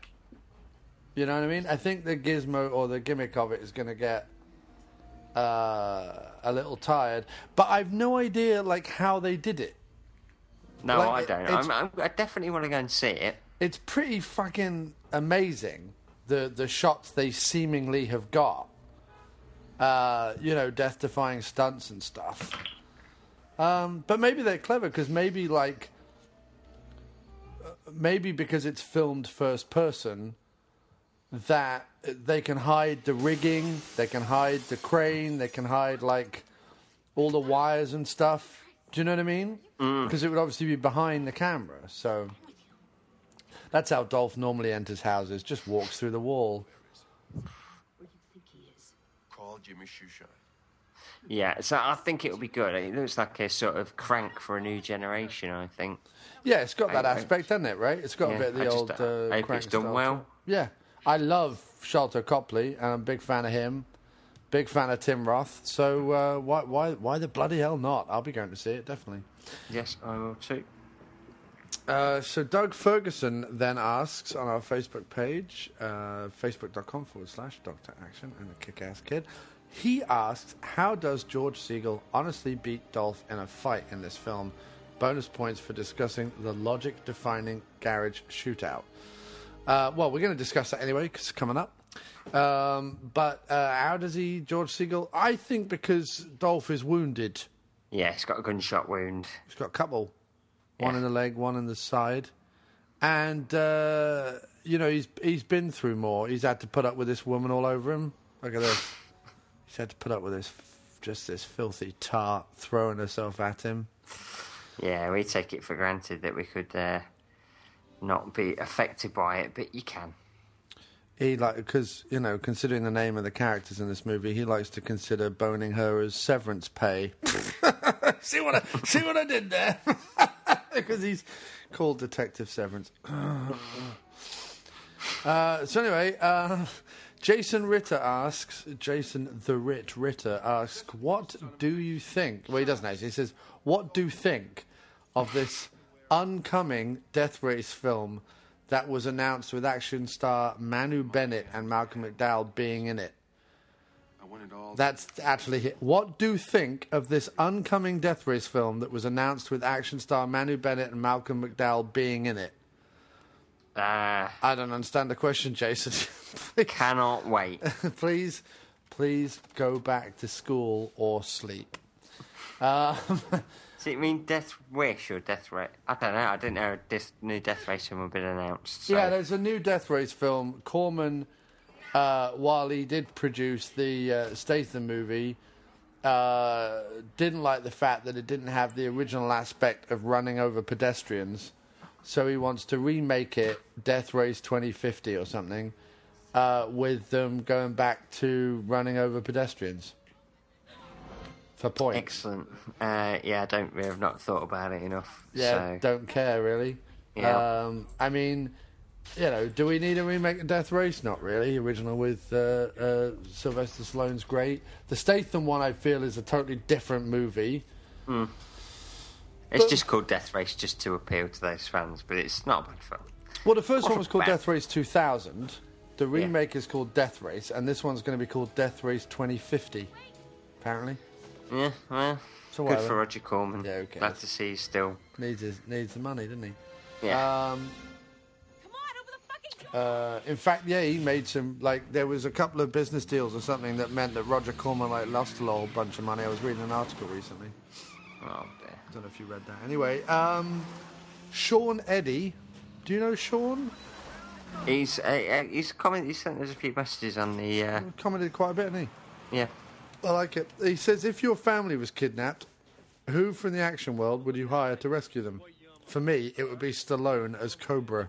Good choice. So it is a good choice, isn't it? It's a remarkably good choice. I might go Tango and Cash.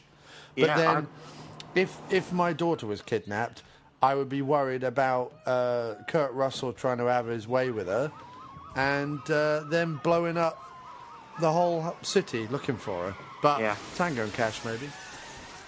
That way, I get to see Kurt Russell's mullet up close. Yeah, I think for me, I think it probably will be Liam Neeson from Taken. He's, you know, he's got the cred, isn't he? He's, The, we the know he can do it. The original Taken, though. The original Taken, yeah. Oh, God, yeah, the Uh, 12 rated action. Either It that was- or the Expendables, of course. Yeah, the Expendables. Um, I'm just trying to think now who else. Uh, I wouldn't really care that my daughter got kidnapped. It would be more that I'd like to spend time with the, you know, Stallone and Statham stuff. Sure, she can handle herself, you know. yeah, yeah, yeah. Uh, Peter Pedro Osmond, who is now writing uh, for the AfterMovieDiner.com some excellent reviews of post-apocalyptic movies. Check out his article up on AfterMovieDiner.com. He writes, "How did a legendary stuntman, stroke coordinator, direct this awesome film and follow it up with Nick Cage's Left Behind?" I haven't seen Nick Cage's Left Behind. Have you? no, I've not, but uh, I get the chance to work with Nick Cage, so Who doesn't love bonkers puppet Cage? yes. He's a So bit. yeah, I can see why he did it. It's because they're both big Superman fans. I bet. Yeah. Uh, Jason Ritter again. With John Wick 2 being filmed right now, who would you like to see in a future John Wick? It could be anyone. Uh, anyone? Well, in the first movie, it's Willem Dafoe, isn't it? Yeah. Um, who would I like to see in a John John Wick film? I think Steven Seagal. Yeah. Why not? Well, why not? Why Why not? not indeed? Why, Why not, not? indeed? Why not Um, indeed? Timothy Dalton. Yep, Timothy Dalton I could go for. I'll I'm going to go Dalton. for... It could be anyone. Um... I tell you what, I'm, I'm a huge On Her Majesty's Secret Service fan, so I'm going to say George Lazenby. Let get Lazenby in there. Uh, Why not? George Lazenby as the Pope in John Wick 2. That's what I want. That's what I want to see. Uh, or, or either like George Lazenby is Crocodile Dundee's uncle in. John Wick 2. Yeah. You call that a cock? This is a cock. Yeah, John Wick 2, the, the Hogan years. Yeah, John John Wick 2, uh, Never Too Young to Die 2. And uh, George Lazenby fights. Um, well, it wouldn't be. Well, I suppose it could still be. Um, what's his name? What's his name? Who's the. Uh, who's the singer of Kiss? Gene Simmons. Gene He plays the transsexual, doesn't he, in uh, Never Too Young to Die? Yeah. So, uh, why just Or Yahoo Serious. Yahoo Yahoo Serious in John Wick. Yeah. Um, I don't. Yeah, that'd be good.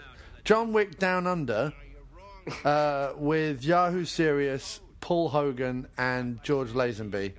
yeah.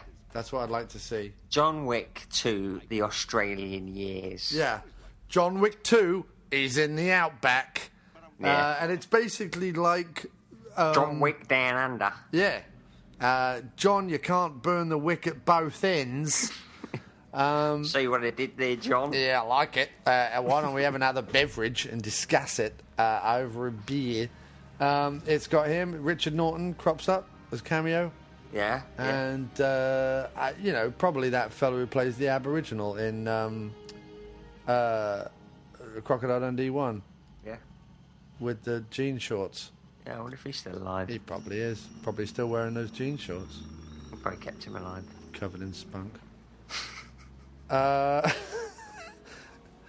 uh, so yeah, I, I would go for the all Aussie version of John Wick. How about that? That's that's what we're going to go for. So we're coming yeah. up. We're coming up now on the, the, the garage shootout, which uh, Uh, the guy who made that, Vic Armstrong, uh, Louis' brother. I directed an action movie. Um, I should have been guns while I spunk on your back. Um, will you still love me in the morning when I've spunked on your back? Uh, so Vic, Vic Armstrong um, apparently uh, was very uh, shy to have met John Woo at a, a premiere for this movie and said, "Sorry, John, I kind of imitated you in the garage shootout." And apparently, John Woo re- responded and said, "Don't worry, old chap. I've been uh, copying you for years." Apparently, Yes. it's apparently what happened. Um, so yeah, um, this coming up is his. It's sort of like the first big action set piece. It's really like the only big action set piece in the whole movie, isn't it? It is, yeah. But it's also at the kind of crux of the story once all the kind of pieces of the puzzle of Lundgren's life have kind of been put together. It's sort of the turning point where she goes from captive to like what, like a teammate. Sex, I say. Yeah. Oh, teammate, teammate, yeah. What is your girlfriend watching? Uh, Cloak and Dagger. Oh, I wonder. I've never seen it. Never Um, seen it.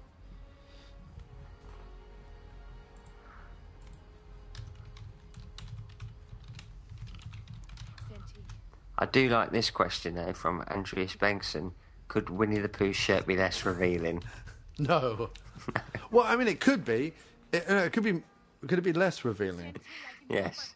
Yes, it could be. You could Yeah, see his nips. You could see his nips. You could see his uh, Winnie the Pooh boobs. Winnie the Poobs. You could see his Winnie the Poobs.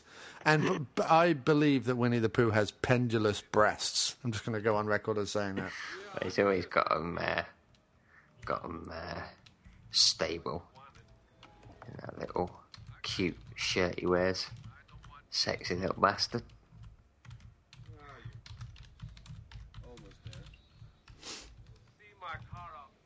I think that Winnie the Pooh and Dolph Lundgren look a bit alike in this movie Who? Winnie the Pooh? He does actually. because of the red shirt. That may be what caused Andreas That'd be Bengtsson awesome to do it. after this gunfight if he turned around and went, Oh, Bob. I got piglet up my ass. Yeah. Yeah, she's watching Cloak and Dagger with with uh, with Bacon and uh, Elliot from ET in it. I've never seen it. I've never seen it. I didn't even know it was a thing. Well, it is a thing, and she's watching it, and uh, she just posted about it to say it's the best way to spend an afternoon while we're talking drivel in here. I can think of a better way. no.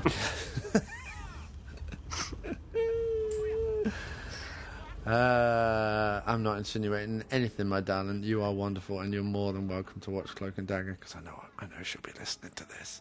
Um, Cloak and Dagger, probably the best film. oh, it's amazing! It's one of the best films. Who doesn't It's the best know that? film called Cloak and Dagger, It is. starring It's- Kevin Bacon, and that's the highest compliment I can give. Has it got Kevin Bacon in it? You just said it did. No, I said it had Elliot from ET in it. I think you said Kevin Bacon as Did well. I say sorry. Kevin Bacon in it? I don't know. It's also got uh, like uh, what's his name, Ricky from the um, the royal family in it. Look, what's his name? Look at the picture she put up on. Uh... Yeah, it looks like Doug Tilly. It does look like Doug Tilly, but it also looks like what's his name? Not uh, Ricky Gervais, Ricky Tomlinson from uh, oh, the he royal does, yeah, family. the Royal Family, yeah. I tell you what, Elliot from ET. Um, My it- ass. is he? Is he northern? He's northern, isn't he? Hmm. He's man. Isn't he Mank? No, Scouser. Oh, he's a Scouser, is he? All right. Oh, we're getting to the gunfight now. Yeah. Listen here, Elliot from ET. I tell you all about the Beatles. um, so yeah, let's let's get into this. I, I, I like this. I, I would have gone. I think this should have come earlier in the movie, and there should have been maybe two or three of these. Yes. You know what I mean? is- How does this though for you go up against Mission of Justice garage sequence? because that's a good garage sequence. Yeah, isn't it it? is a good garage sequence. This is more based on like the the shoot 'em ups rather than the kung fu, isn't it? This Whereas is pure heroic bloodshed from uh, John Woo was Yeah. very famous for. it, he's a DJ. He DJs all of Vic Armstrong's big action sequences. He's like, and coming up next, the Death and Carnage from Dolph Lundgren. Um, after that, it's ELO with Hold On Tight to Your Dreams. I mean, this is pure Chow Fat, two guns. Yeah. Oh, it's awesome. Probably wouldn't shout because that gives away your position. It does really, doesn't Uh, it? Alf Leon, Alf Leon. Al Leong is in this, yeah. Don't just say Alf Leon. That's his American name, Alf. Alfred. He also played the alien in that popular sitcom of the 80s. Oh, Alf. He doesn't like cats. Alf. No, he Leong. eats them. It's kind of funny that I wonder if they got the Chinese guys in in it to be uh, the guys being shot to sort of draw in the Asian market so it looked like a John Woo film. Possibly. Uh, but Lundgren's been in a John Woo film. It's just not a very good one. Yeah, Blackjack. It's not good, is it? No. What happened to John Woo? John Woo, he got he got lured over to America, didn't he? Although I think I think Face Off's awesome. I think uh, it's awesome. Um, Squibs are great, fucking amazing. Right, but like, no, but what I mean is, why is Blackjack so bad?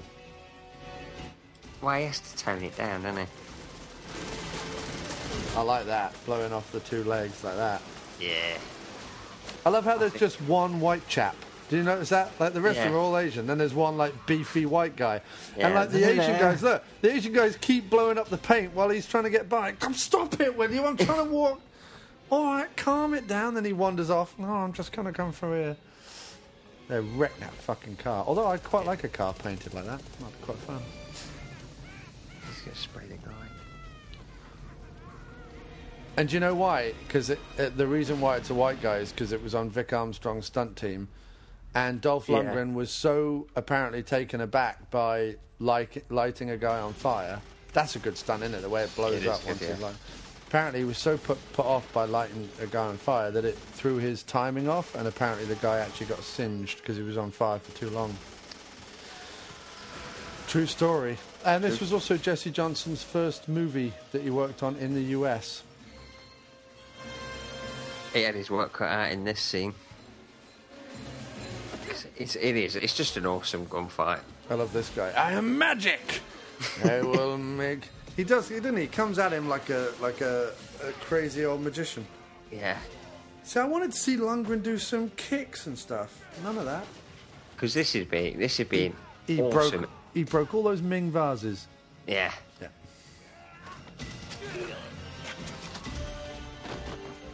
This would be a good time to have a kung fu sequence. Did it say Die Hard on those batteries? It does, yeah. And next, I have a song that goes out to Julie from Arizona. It's Chaka Demus and Pliers, and I want to be your man. That's awesome as well. That's what we're missing nowadays. Squibs. Squibs. Big, meaty squibs. Big, meaty, I can see your shirt blowing open squibs. I believe that's what happens when you get shot. Mm. I just think this is a great move. Look at that. That dive. Again, Chow Yun Fat. I think it's cool that we call him Chow Yun Fat. He might just have an eating disorder.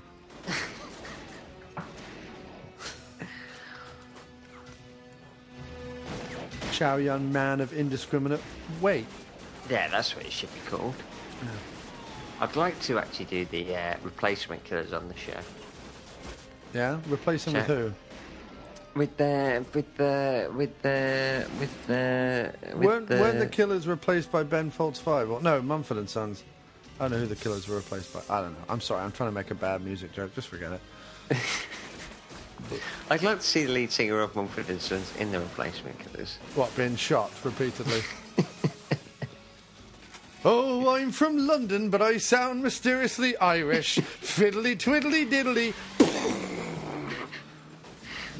Oh, bollocks. Oh, little lion man. oh, going down to Dublin and from, from five. They sound more Irish than you too, Mumford and Sons. Yeah.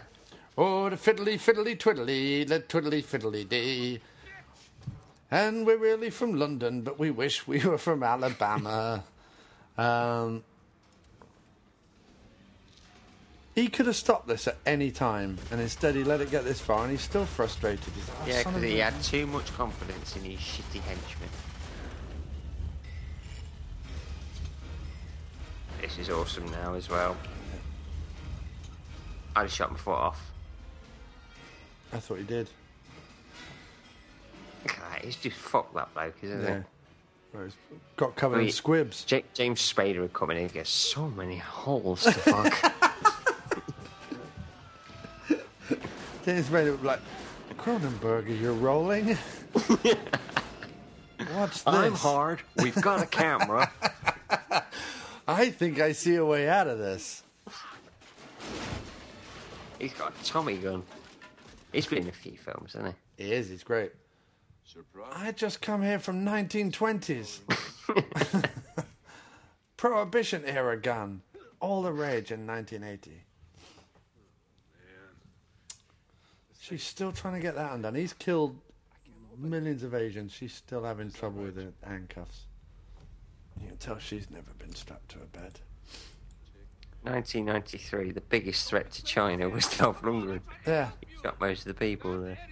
Uh, so let's go back to some of the stories, uh, some of the questions rather.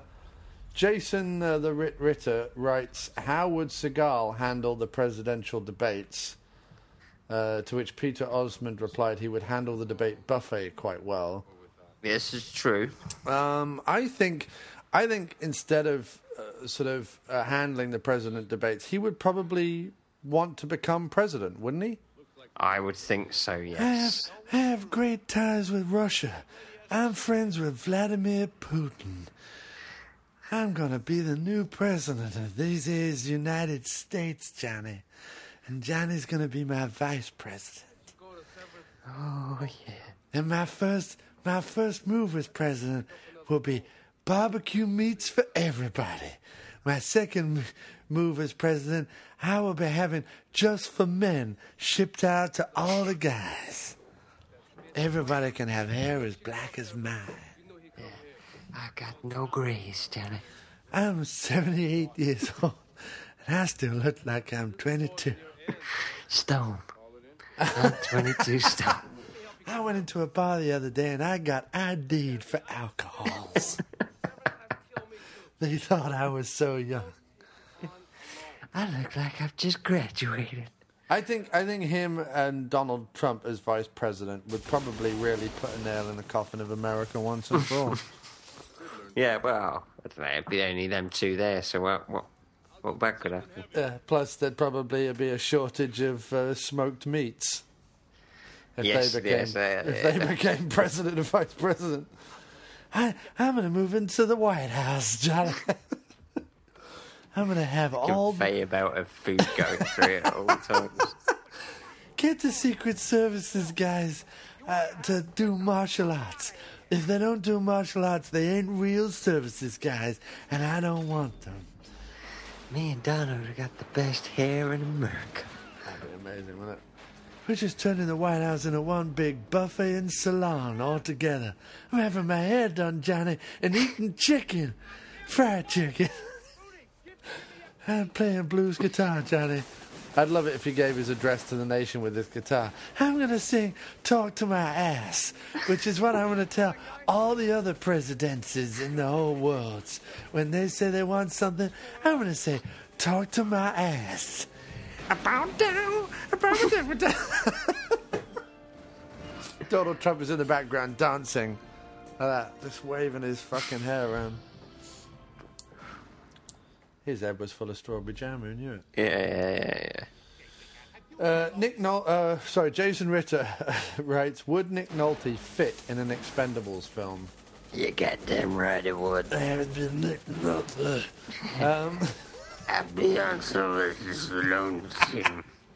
can you imagine him, Statham, and Stallone having a conversation? Statham, what the fuck are you talking about? I don't know what I'm talking about. I'm so full of whiskey. Stallone.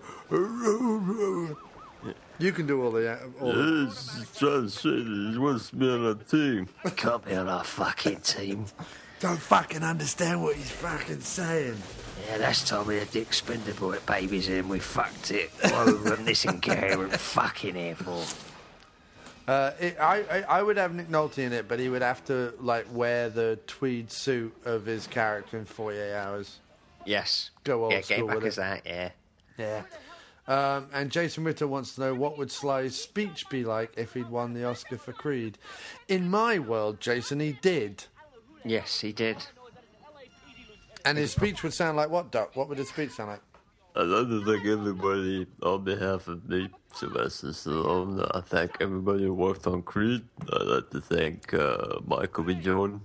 He was a tremendous talent in the film, and no doubt in the future he'll be, he'll be getting his own Oscar. But uh, more, or less, more or less, I'd like to thank me for originally writing Rocky back in '76. So, uh, fuck you. That was Sylvester Stallone's thank you speech for Creed. Sylvester Stallone just goes, I wrote Rocky, and I made lots of movies of Rocky, and fuck you all. Yeah, 'cause that's the stupid thing. You know, and they're, they're on about him saying thank you. And yeah, of course, he probably forgot to say thank you, but shouldn't they all be saying thank you for writing Rocky back in the 70s? Yeah, probably. I think so. And I don't think he did it. I don't think he did it like spitefully. No, he didn't. I think And he was just know, like, even the I'm directors bit, turned around afterwards and went, "Yeah, we don't care." I'm a bit overwhelmed, and I'm just gonna, you know, whatever. Who knows? Whatever. Um, have you got another question? Have we got another question? I think we've got a couple more questions. Got some on the group. Got some on the group. Jesse Johnson wrote, uh, "My first job in the USA. Twenty years later, I directed a Dolph Lundgren movie." And I said, uh, "Yeah, he was awesome in the package." And he was awesome in the package. That's a great film. It is a, uh, with uh, dearly departed Darren Shahlavi in it. Yes. So, do you want to read out Grant Knox' question from the group? Yeah. Where is it? Where is it? How's that guy still alive? He stuck glass in his face. Because he's. It's probably all the fat that probably just stopped the glass from penetrating his throat. Oh, so Ming vases again. What do they do in this place? They're, all the money is in cars and vases. Couldn't we just couldn't we just do the cars? No, no, no. The vases are an important part of the operation. What, why are the vases an important part? Listen, I came to this country years ago, and vases were my thing. They're still my thing. I don't even care about cars. Yeah, four wheels, whatever. This is- Mars is the future. Vases is where the money's at. I'm going to invest in this new Apple product, iVase. it's this little game where you have to put flowers in vases. What happens if you don't? Absolutely nothing. It's the future. uh, Grant Knock, question. One, it's two questions. Is it two questions? Well, we'll allow him two. We'll allow him to. Yeah. Uh, Grant Knock, one, how much blind buying do you do? I can still see, so um, that's fine. Are you blind, Doc? I'm not, but No. I, I, I think he means the Zatoichi films. Oh, is that I what think- Oh, I have all of them. If he's talking about them, I have all of them. Uh, but how much blind buying do I do? Uh, uh quite a little bit, actually, yeah. How much blind buying do I do? Um, well, lately, um, because I've felt that for two reasons. Uh, a, because every time I go to Best Buy, I can't find anything I want, so I've stopped my Tuesday night trips to Best Buy to pick up new releases. And also, apart from Creed, actually, there hasn't been much out lately that I've really cared about picking up. So what I've actually been doing is going to Amazon. I have a wish list on there of lots of slasher movies. I'm a bit of fan of slasher horror films and also some Hammer horror films, and also just a, a wish list of general movies as well. And every week that I don't get like a new release thing, or every other week, or whenever I've got some spare money, I just go on Amazon, I pick two movies, and I just buy them for like 20 bucks or whatever. Um, so I've actually been doing quite a lot of blind buying lately, mostly of genres that I know I like. Yep. Uh, and normally of like uh, maybe starring someone that I like or starring someone or maybe a movie that I've heard of talking on the group or something.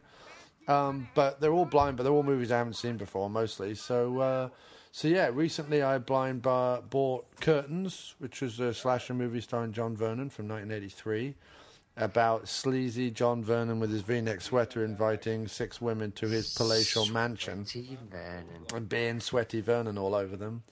Lots of boobies in that one, and um, and then I got uh, Hills Run Red, which was from 2009. Lots of boobies in that one as well, and then um, in fact it's almost all boobies. About the only reason to watch it, and um, uh, I also got. Um, What's that one about? It's like a comedy slasher movie, like a kind of Spinal Tap. Uh, the Legend of um, Vernon. Um, not Vernon. Got Vernon on the brain. I have something like that. Anyway, um, something. It's like uh, you know Jason, you know Michael, now know this guy, and it's like behind the mask. Oh, that's awesome. Yeah, so I picked that up. I haven't seen it yet, but I got it waiting on my shelf. So yeah, Grant, I've been doing a lot of uh, blind buying lately. That's to answer. That, that is an awesome film. Yeah. Uh, yeah, I do a fair bit. I'm, I'm quite a. Uh, I, I make a shit critic because there's not many films I truly hate. Right. Uh, Man of Steel, I truly hate, and the other one is that Nekromantik. Yeah, which I I, really made you review. I forced you to review it for the website. Yeah. I really hated that. But Good. most films, I sort Good. of try and find something good in. I've I've actually asked them to send you the sequel, and in Yeah. fact, they're only sending you movies that are about people who fuck corpses. Yeah, I've got 30 copies of ne- Nekromantik to watch. Yeah. He's actually selling them at a car boot this weekend, so uh, look out, Lester. If you're into the old necrophiliacs, then uh, Doc's the man to come Yeah, to. I'm your man. Yeah. I've got you covered. He's got your, your cock covered in uh, corpse jisms, Yes. which is a disgusting thought. Uh, so, his second part of the question How much rewatching do you do compared to stuff watching new stuff? Uh, shit, I've watched a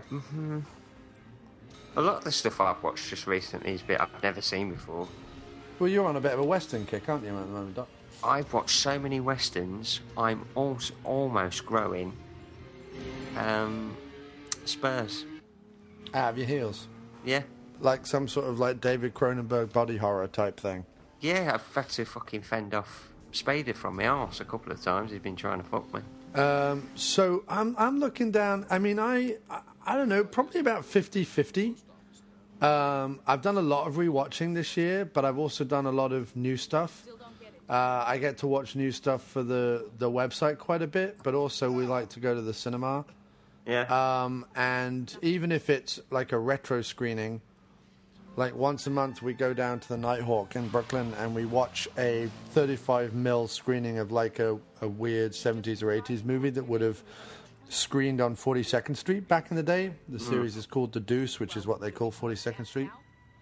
So um, I've been seeing like a new movie on the big screen every month, um, but I've also been, like I said, blind buying some some horror movies and watching that. Uh, so I'm looking back, you know, Hills Run Red, Curtains, Messiah of Evil, uh, Madman, um, Pray for Death was a new one for me. Uh, we watched. That was new for me as well. Yeah, Kim and I had watched Eddie and the Cruisers 2, which I hadn't seen. Um, Malatesta's Carnival of Blood that Jim and I did on the diner, that was a new one. Um, John Fallon's The Shelter with Michael Paré in it, which was really good. Deadpool, of course. So, yeah, I mean, I, I think it's kind of 50 50 for me. Certainly Mine's looking about, over. mine's about 30 70. Most of mine's new new stuff. It's just the uh, westerns. I'm, I've just I've watched so many fucking westerns. It's sort of unreal. But then, you know, you look at like a weekend, like back in February, and I watched Hail Caesar, Runaway Train, Fast Getaway 1 and 2, Tough Guys Don't Dance, The Hidden, Eyes of Fire, Vice Squad. They're all new, you know? Hmm. So, like, some, like, it just depends. Uh, 50 50. They're old old films, but watched first time. That's what I think he means, right? Yeah, I think so. Yeah. Yeah, yeah, yeah. Uh, so what else we got? We got another question we just got. Um, uh, Dean Garman uh, or Kim asked, "Do they ever really get to doing it?" Does he? Does she mean as fucking? Yeah, yeah. Do we? No, not not you and me, Doc. Oh Uh, right. Lundgren and the uh, well, he's not. Look, look at George Segal in this. He's not an imposing figure, is he? Not really. He No. looks like a little, just a little moustache weirdo. Um, he looks like the man from Del Monte lost his way and someone gave him a shotgun. Um, I want to see that film. yeah, the man from Del Monte, annoyed with rising pineapple prices, goes on a rampage through South America like you've never seen. Um, That was Ben Kingsley from Iron Man 3. It wasn't yeah, it was. You'll never see me coming. Um, I've seen him coming uh, in in a cup, uh, in a in a peep booth in Soho. Yeah. It was a promotional thing for Iron Man Three. Yeah. She likes that. It should, uh, this is this is Dolph's move. Whenever Dolph is uh, trying to uh, woo a lady, he's like, "Let me let me rub aloe on you." She's like, "I don't see any aloe. Don't worry, I, I got some in my back pocket." white. Well, over here is white, sticky substance that comes out the end of my dick. Yeah. Uh, I put some green leaves here to make it look like it's aloe, but uh, really it's cum. Uh, I hope you don't mind. Uh, in this desert heat, it might get sticky and smell a bit, but uh, just enjoy it. Um, I don't know what that is he's eating, but it looks weird. Yeah, it's probably that giant Chinese man's testicle. Yeah, probably. Uh, so she says, "Do they ever really get to doing it?" No, uh, unless you assume by the end of it that they've done it, uh, Yeah, he's because had it, like you know.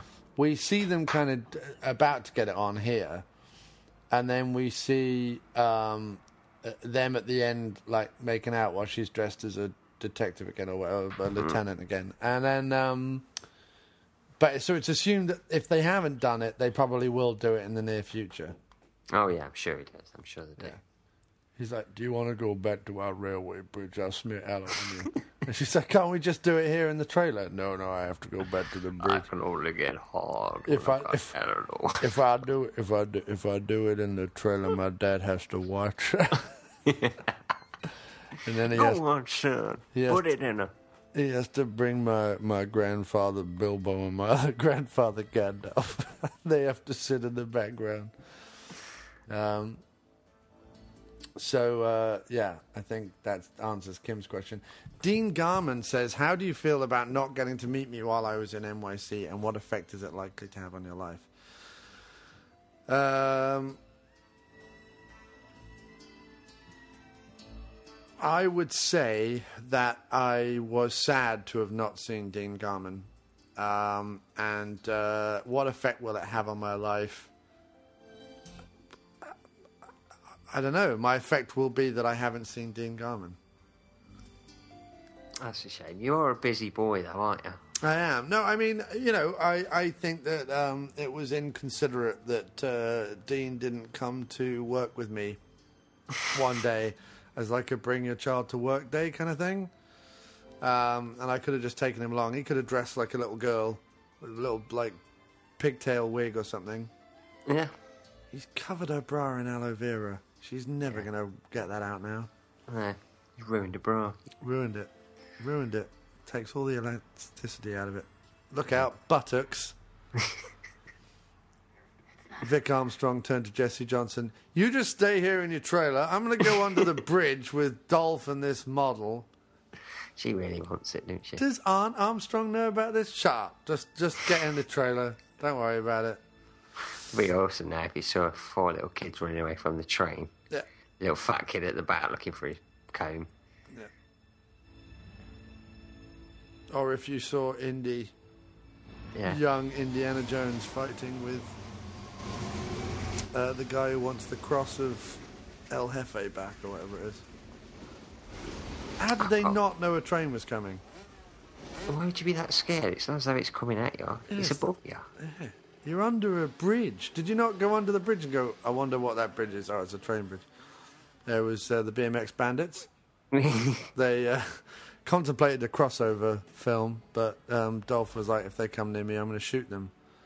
All those lads wanted to do was see some tits. Yeah, Brian Trenchard Smith was like, can't I just shoot a sequel here?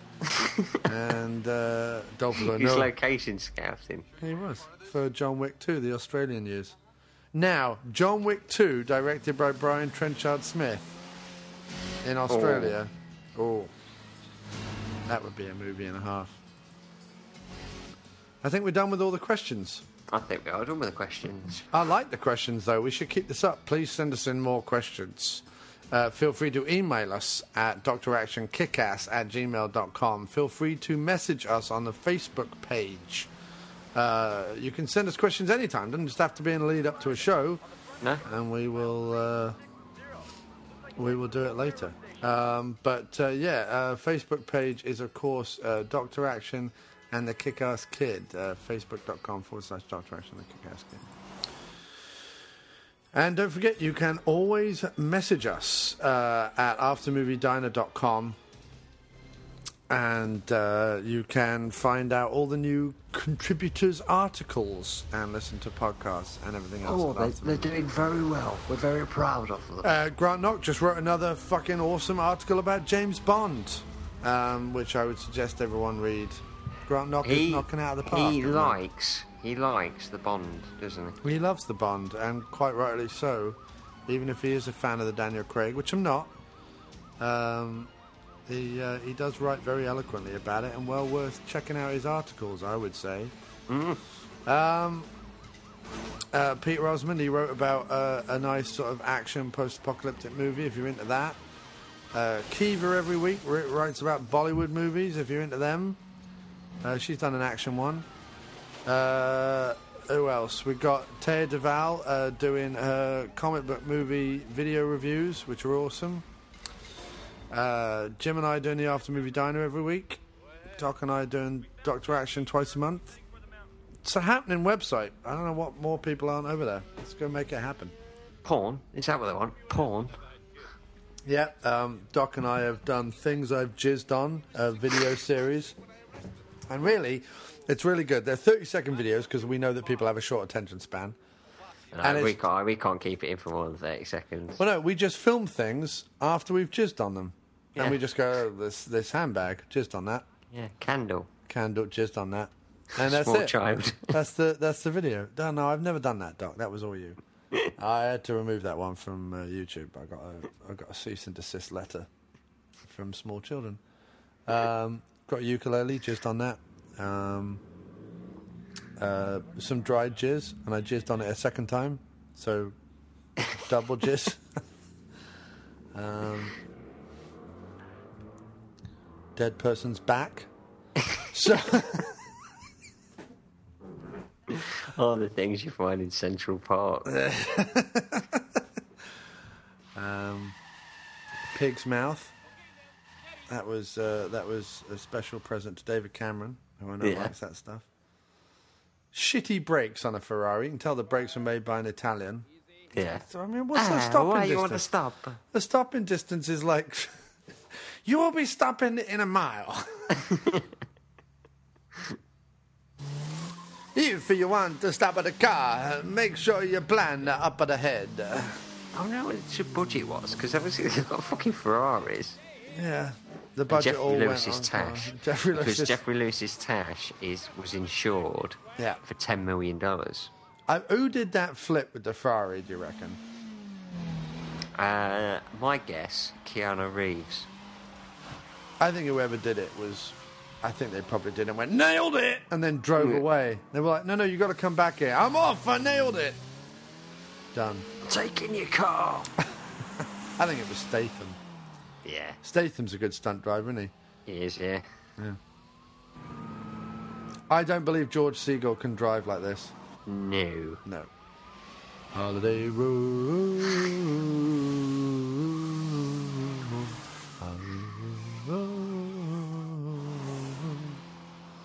This was uh, National Lampoon's uh, Dolph. Dolph Vacation. It's like, Geoffrey, get back in your car. What you doing, man? I like Geoffrey Lewis. Yeah, he's probably having a wank. He's probably replaying that scene when uh, Jean Claude Van Damme has a fantasy about his twin having sex with his wife. He's probably replaying that in his sheriff's car. Yeah.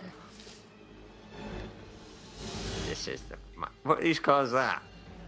That's I don't know. It's probably Vic Armstrong's car. It's like that's it. I'm doing a Sam Raimi. I put my car in every movie I direct. It's gonna be like a Hitchcock cameo, only it's just gonna be my cock. Yeah.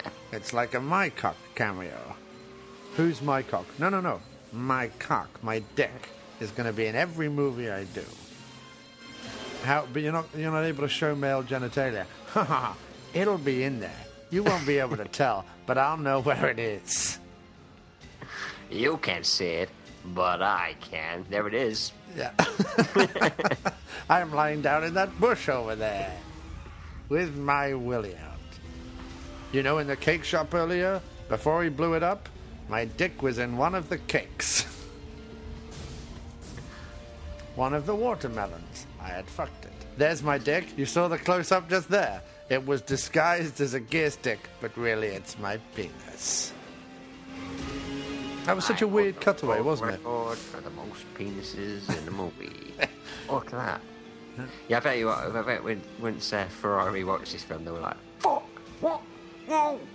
Whoa!" Yeah, the handling is rotten. The braking is shit. Not only that, but George Segal says that it can go 170 miles an hour. Where actually, the top speed was 220. Here There's the uh, Griswolds Bryan now. Cranston. What? Bryan Cranston, Breaking Bad. Oh yeah.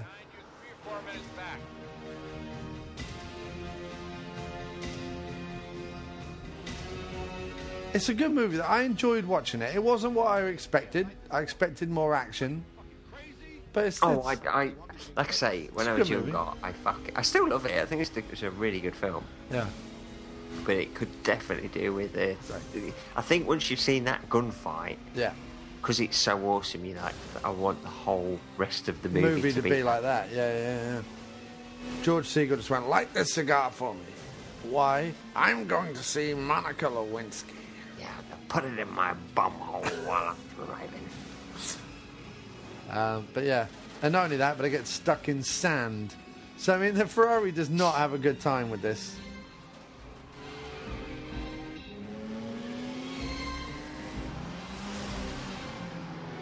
Fucking well directed, though, isn't it? Oh yeah, very well directed. Little editing is a little odd at times, but well directed. I just feel like the pace could have been kept up a little bit. Yeah. But no, Armstrong's solid. Solid director. Who I think because of his stunt work, people don't think of him also as a director. You know what I mean? Well, they're fucking fools. Uh, we do, of course, because we know what we're talking about. Oh, we know what we're talking about.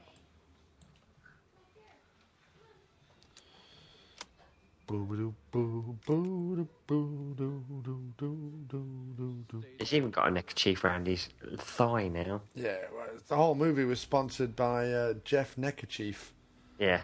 from um, Taiwan. that was his Anglo name when he moved to America. He changed it. Oh, yeah, it's the only way he could find work. And back in those days, there was like a. They didn't want people from Taiwan living there, so we had to uh, come up with an angle. And neckerchiefs do it.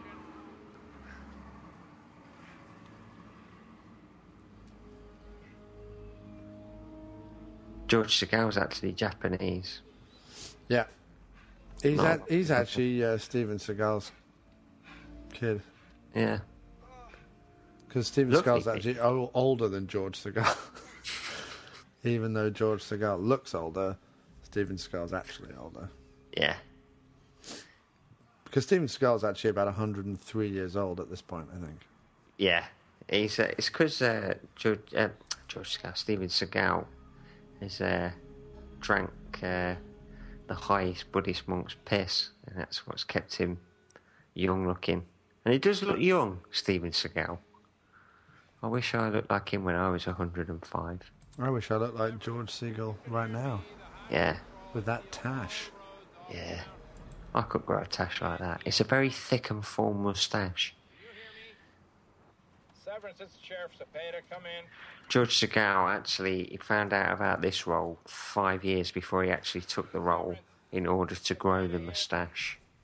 Do you think it's really? Do you think it's like Tombstone where they really grew their own mustaches, or do you think that this is all fake mustache work? No, this is this is real. George Segal took five years to. He turned down the uh, role of uh, Leonardo DiCaprio's role in. Uh, oh no, not that was two thousand. Uh, I don't know what I'm talking about. I don't know what you're talking about either. You've lost it. Go lie yeah, down. he, no, he, he turned down the role of uh, Joe Pesci's character in Goodfellas to uh, to grow the tash for this role. That's trivia you won't see on IMDb. I can't believe that Kurt Russell can grow a moustache like that. It's really huge. I like it. It's cool. I know it's cool. And did Bone Tomahawk. That's a beard though, isn't it? It's uh, it's Hateful Eight with his huge moustache in there. I preferred Bone Tomahawk. That's a beard, isn't it? Yeah, that's why I liked it. I want the pop vinyl from him from that. Yeah, that would be amazing.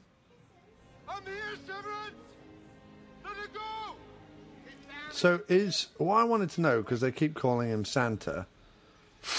is is that what Lundgren's playing? Is that why he wears the red shirt? This is this is before Santa became such a household name. Oh, it's like He was- a it's like a prequel to Santa. it's a prequel, yeah. That's why he's wearing red.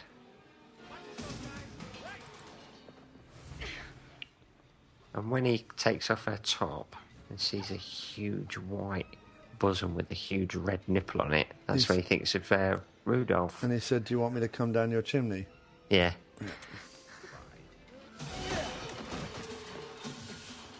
That's why San- Santa's sled's not a Ferrari. No, yeah, it can be, the only reason that he could actually. Yeah, look, it just hits him on his leg. San- Santa's sled in uh, in this movie is, is is Lundgren's penis, Oh, yeah. and Rudolph is the little red tip. taught you to hang on to the bitter end. I was thinking Ant Man's probably the uh, strongest super uh, superhero, isn't he? Why? Because he's so small, he could go down the end of your dick Right. and then uh, regrow himself and he'd blow your dick up. Yeah, I suppose so. So he's that strongest, isn't he? Forget the vision and everything. Yeah, You know, when Thanos turns up, he can just crawl down his bell end. that's that's how they're going to kill him. That's how they're Yeah. going to kill Thanos. Thanos is going to be like, if "I've got how the they do it, Yeah. I will fucking clap and applaud. stand right up and Yeah, applaud for a full and two then, hours. and then ask for money because you came up with the idea. Yeah. He looks like he's strangling Manuel from Fawlty Towers. I not, I do not know, Mr. Farty. Uno, dos, tres. Also, George Segal insisted that Dolph Lundgren really punch him because Yeah. he's a method actor. He's a method actor. What, what he didn't expect was that Dolph also likes to take a crap on his victims. Okay, boy, stand back. Santee killed Rudis. Do you think that was a real boulder, or do you think it was polystyrene? That was a huge biscuit that they baked on set. He took it from the Catering. took it from the catering truck. This is this is my biscuit. Mm. He says that a lot, doesn't he? He does say Seagull. fuck a lot. I like the way the police take Segal away. They leave the two people who were shot to fuck on the floor. They all leave, look. Yeah, Well, you'd be I all guess, right. guess we got the bad guys. Are you going to call an ambulance? No. No, we're not going to call an ambulance. But it takes me nine months of bullet to, to heal. No. Good luck with that. You're, you're alone with uh, Bilbo Gandalf, who's got to look after you. I don't think either of those wheels are going to fit on that cuts to- trailer. Yeah, cuts to him behind the thing having his shit. Yeah. I don't think either of those wheels are going to fit on her truck.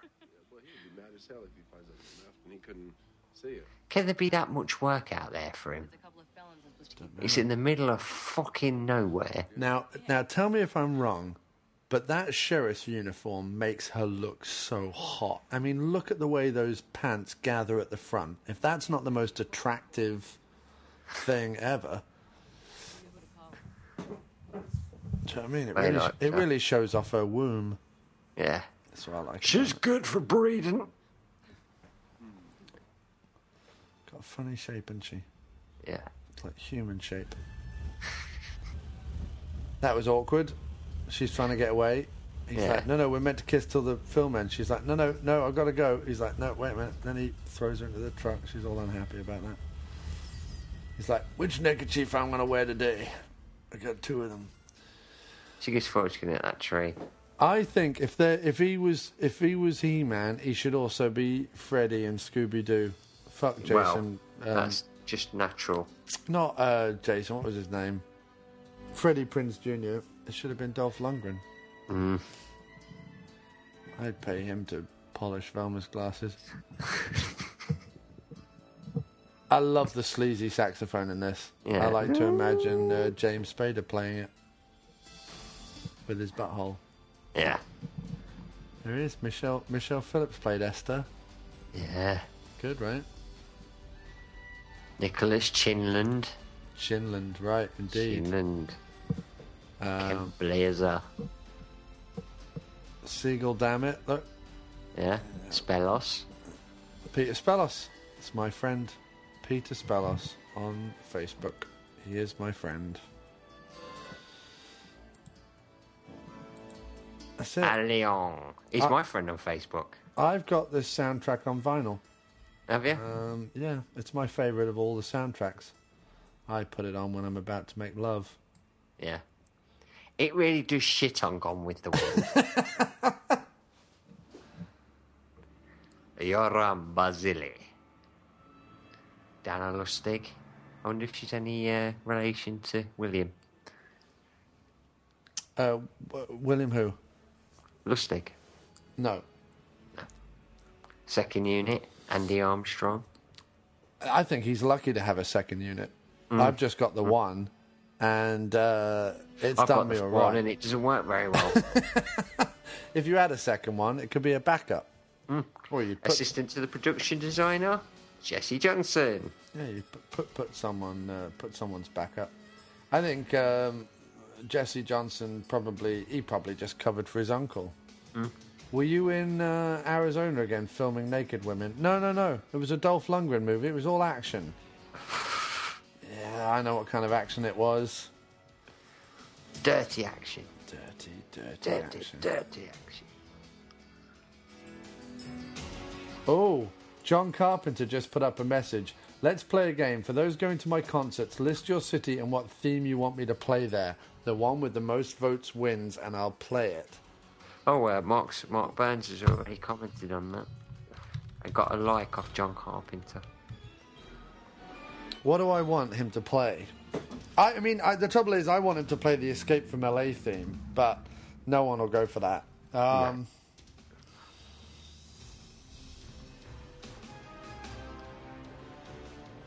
Go for Escape from New York then.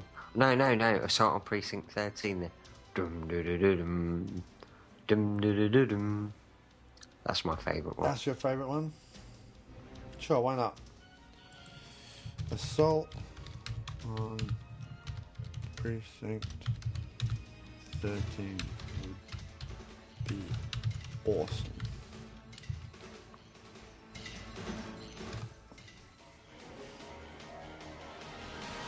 There we go. I've written it down. See how many likes I get. Probably none. Nobody likes me.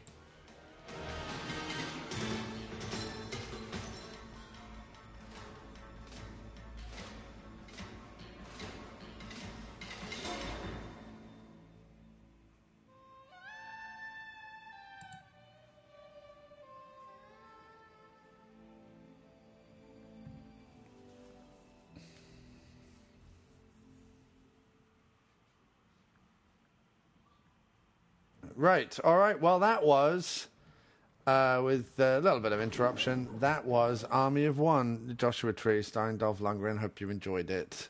Yes, I hope you enjoyed it as well. Now, I'm away the next two weekends. Um, but maybe the first weekend in April we do the next one. That should be fine with me.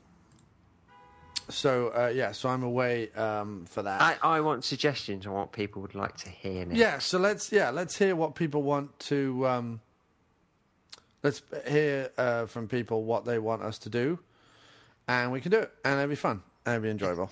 Yes. All right. Uh, but I have to uh, go uh, now. But uh, thanks ever so much uh, for doing it again, Doc. And we'll do it again in three weeks. 'Cause I'm Excellent. away the next Thank- two weeks. And so it'll be, yeah, 1st of April. Thank you, sir.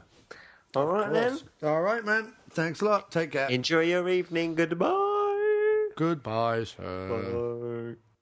Hey guys, it is Ryan. I'm not sure if you know this about me, but I'm a bit of a fun fanatic when I can. I like to work, but I like fun too. It's a thing. And now the truth is out there. I can tell you about my favorite place to have fun. Chumba Casino. They have hundreds of social casino style games to choose from with new games released each week. You can play for free anytime, anywhere. And each day brings a new chance to collect daily bonuses. So join me in the fun. Sign up now at chumbacasino.com. No purchase necessary. Group. Void were prohibited by law. See terms and conditions. 18 plus.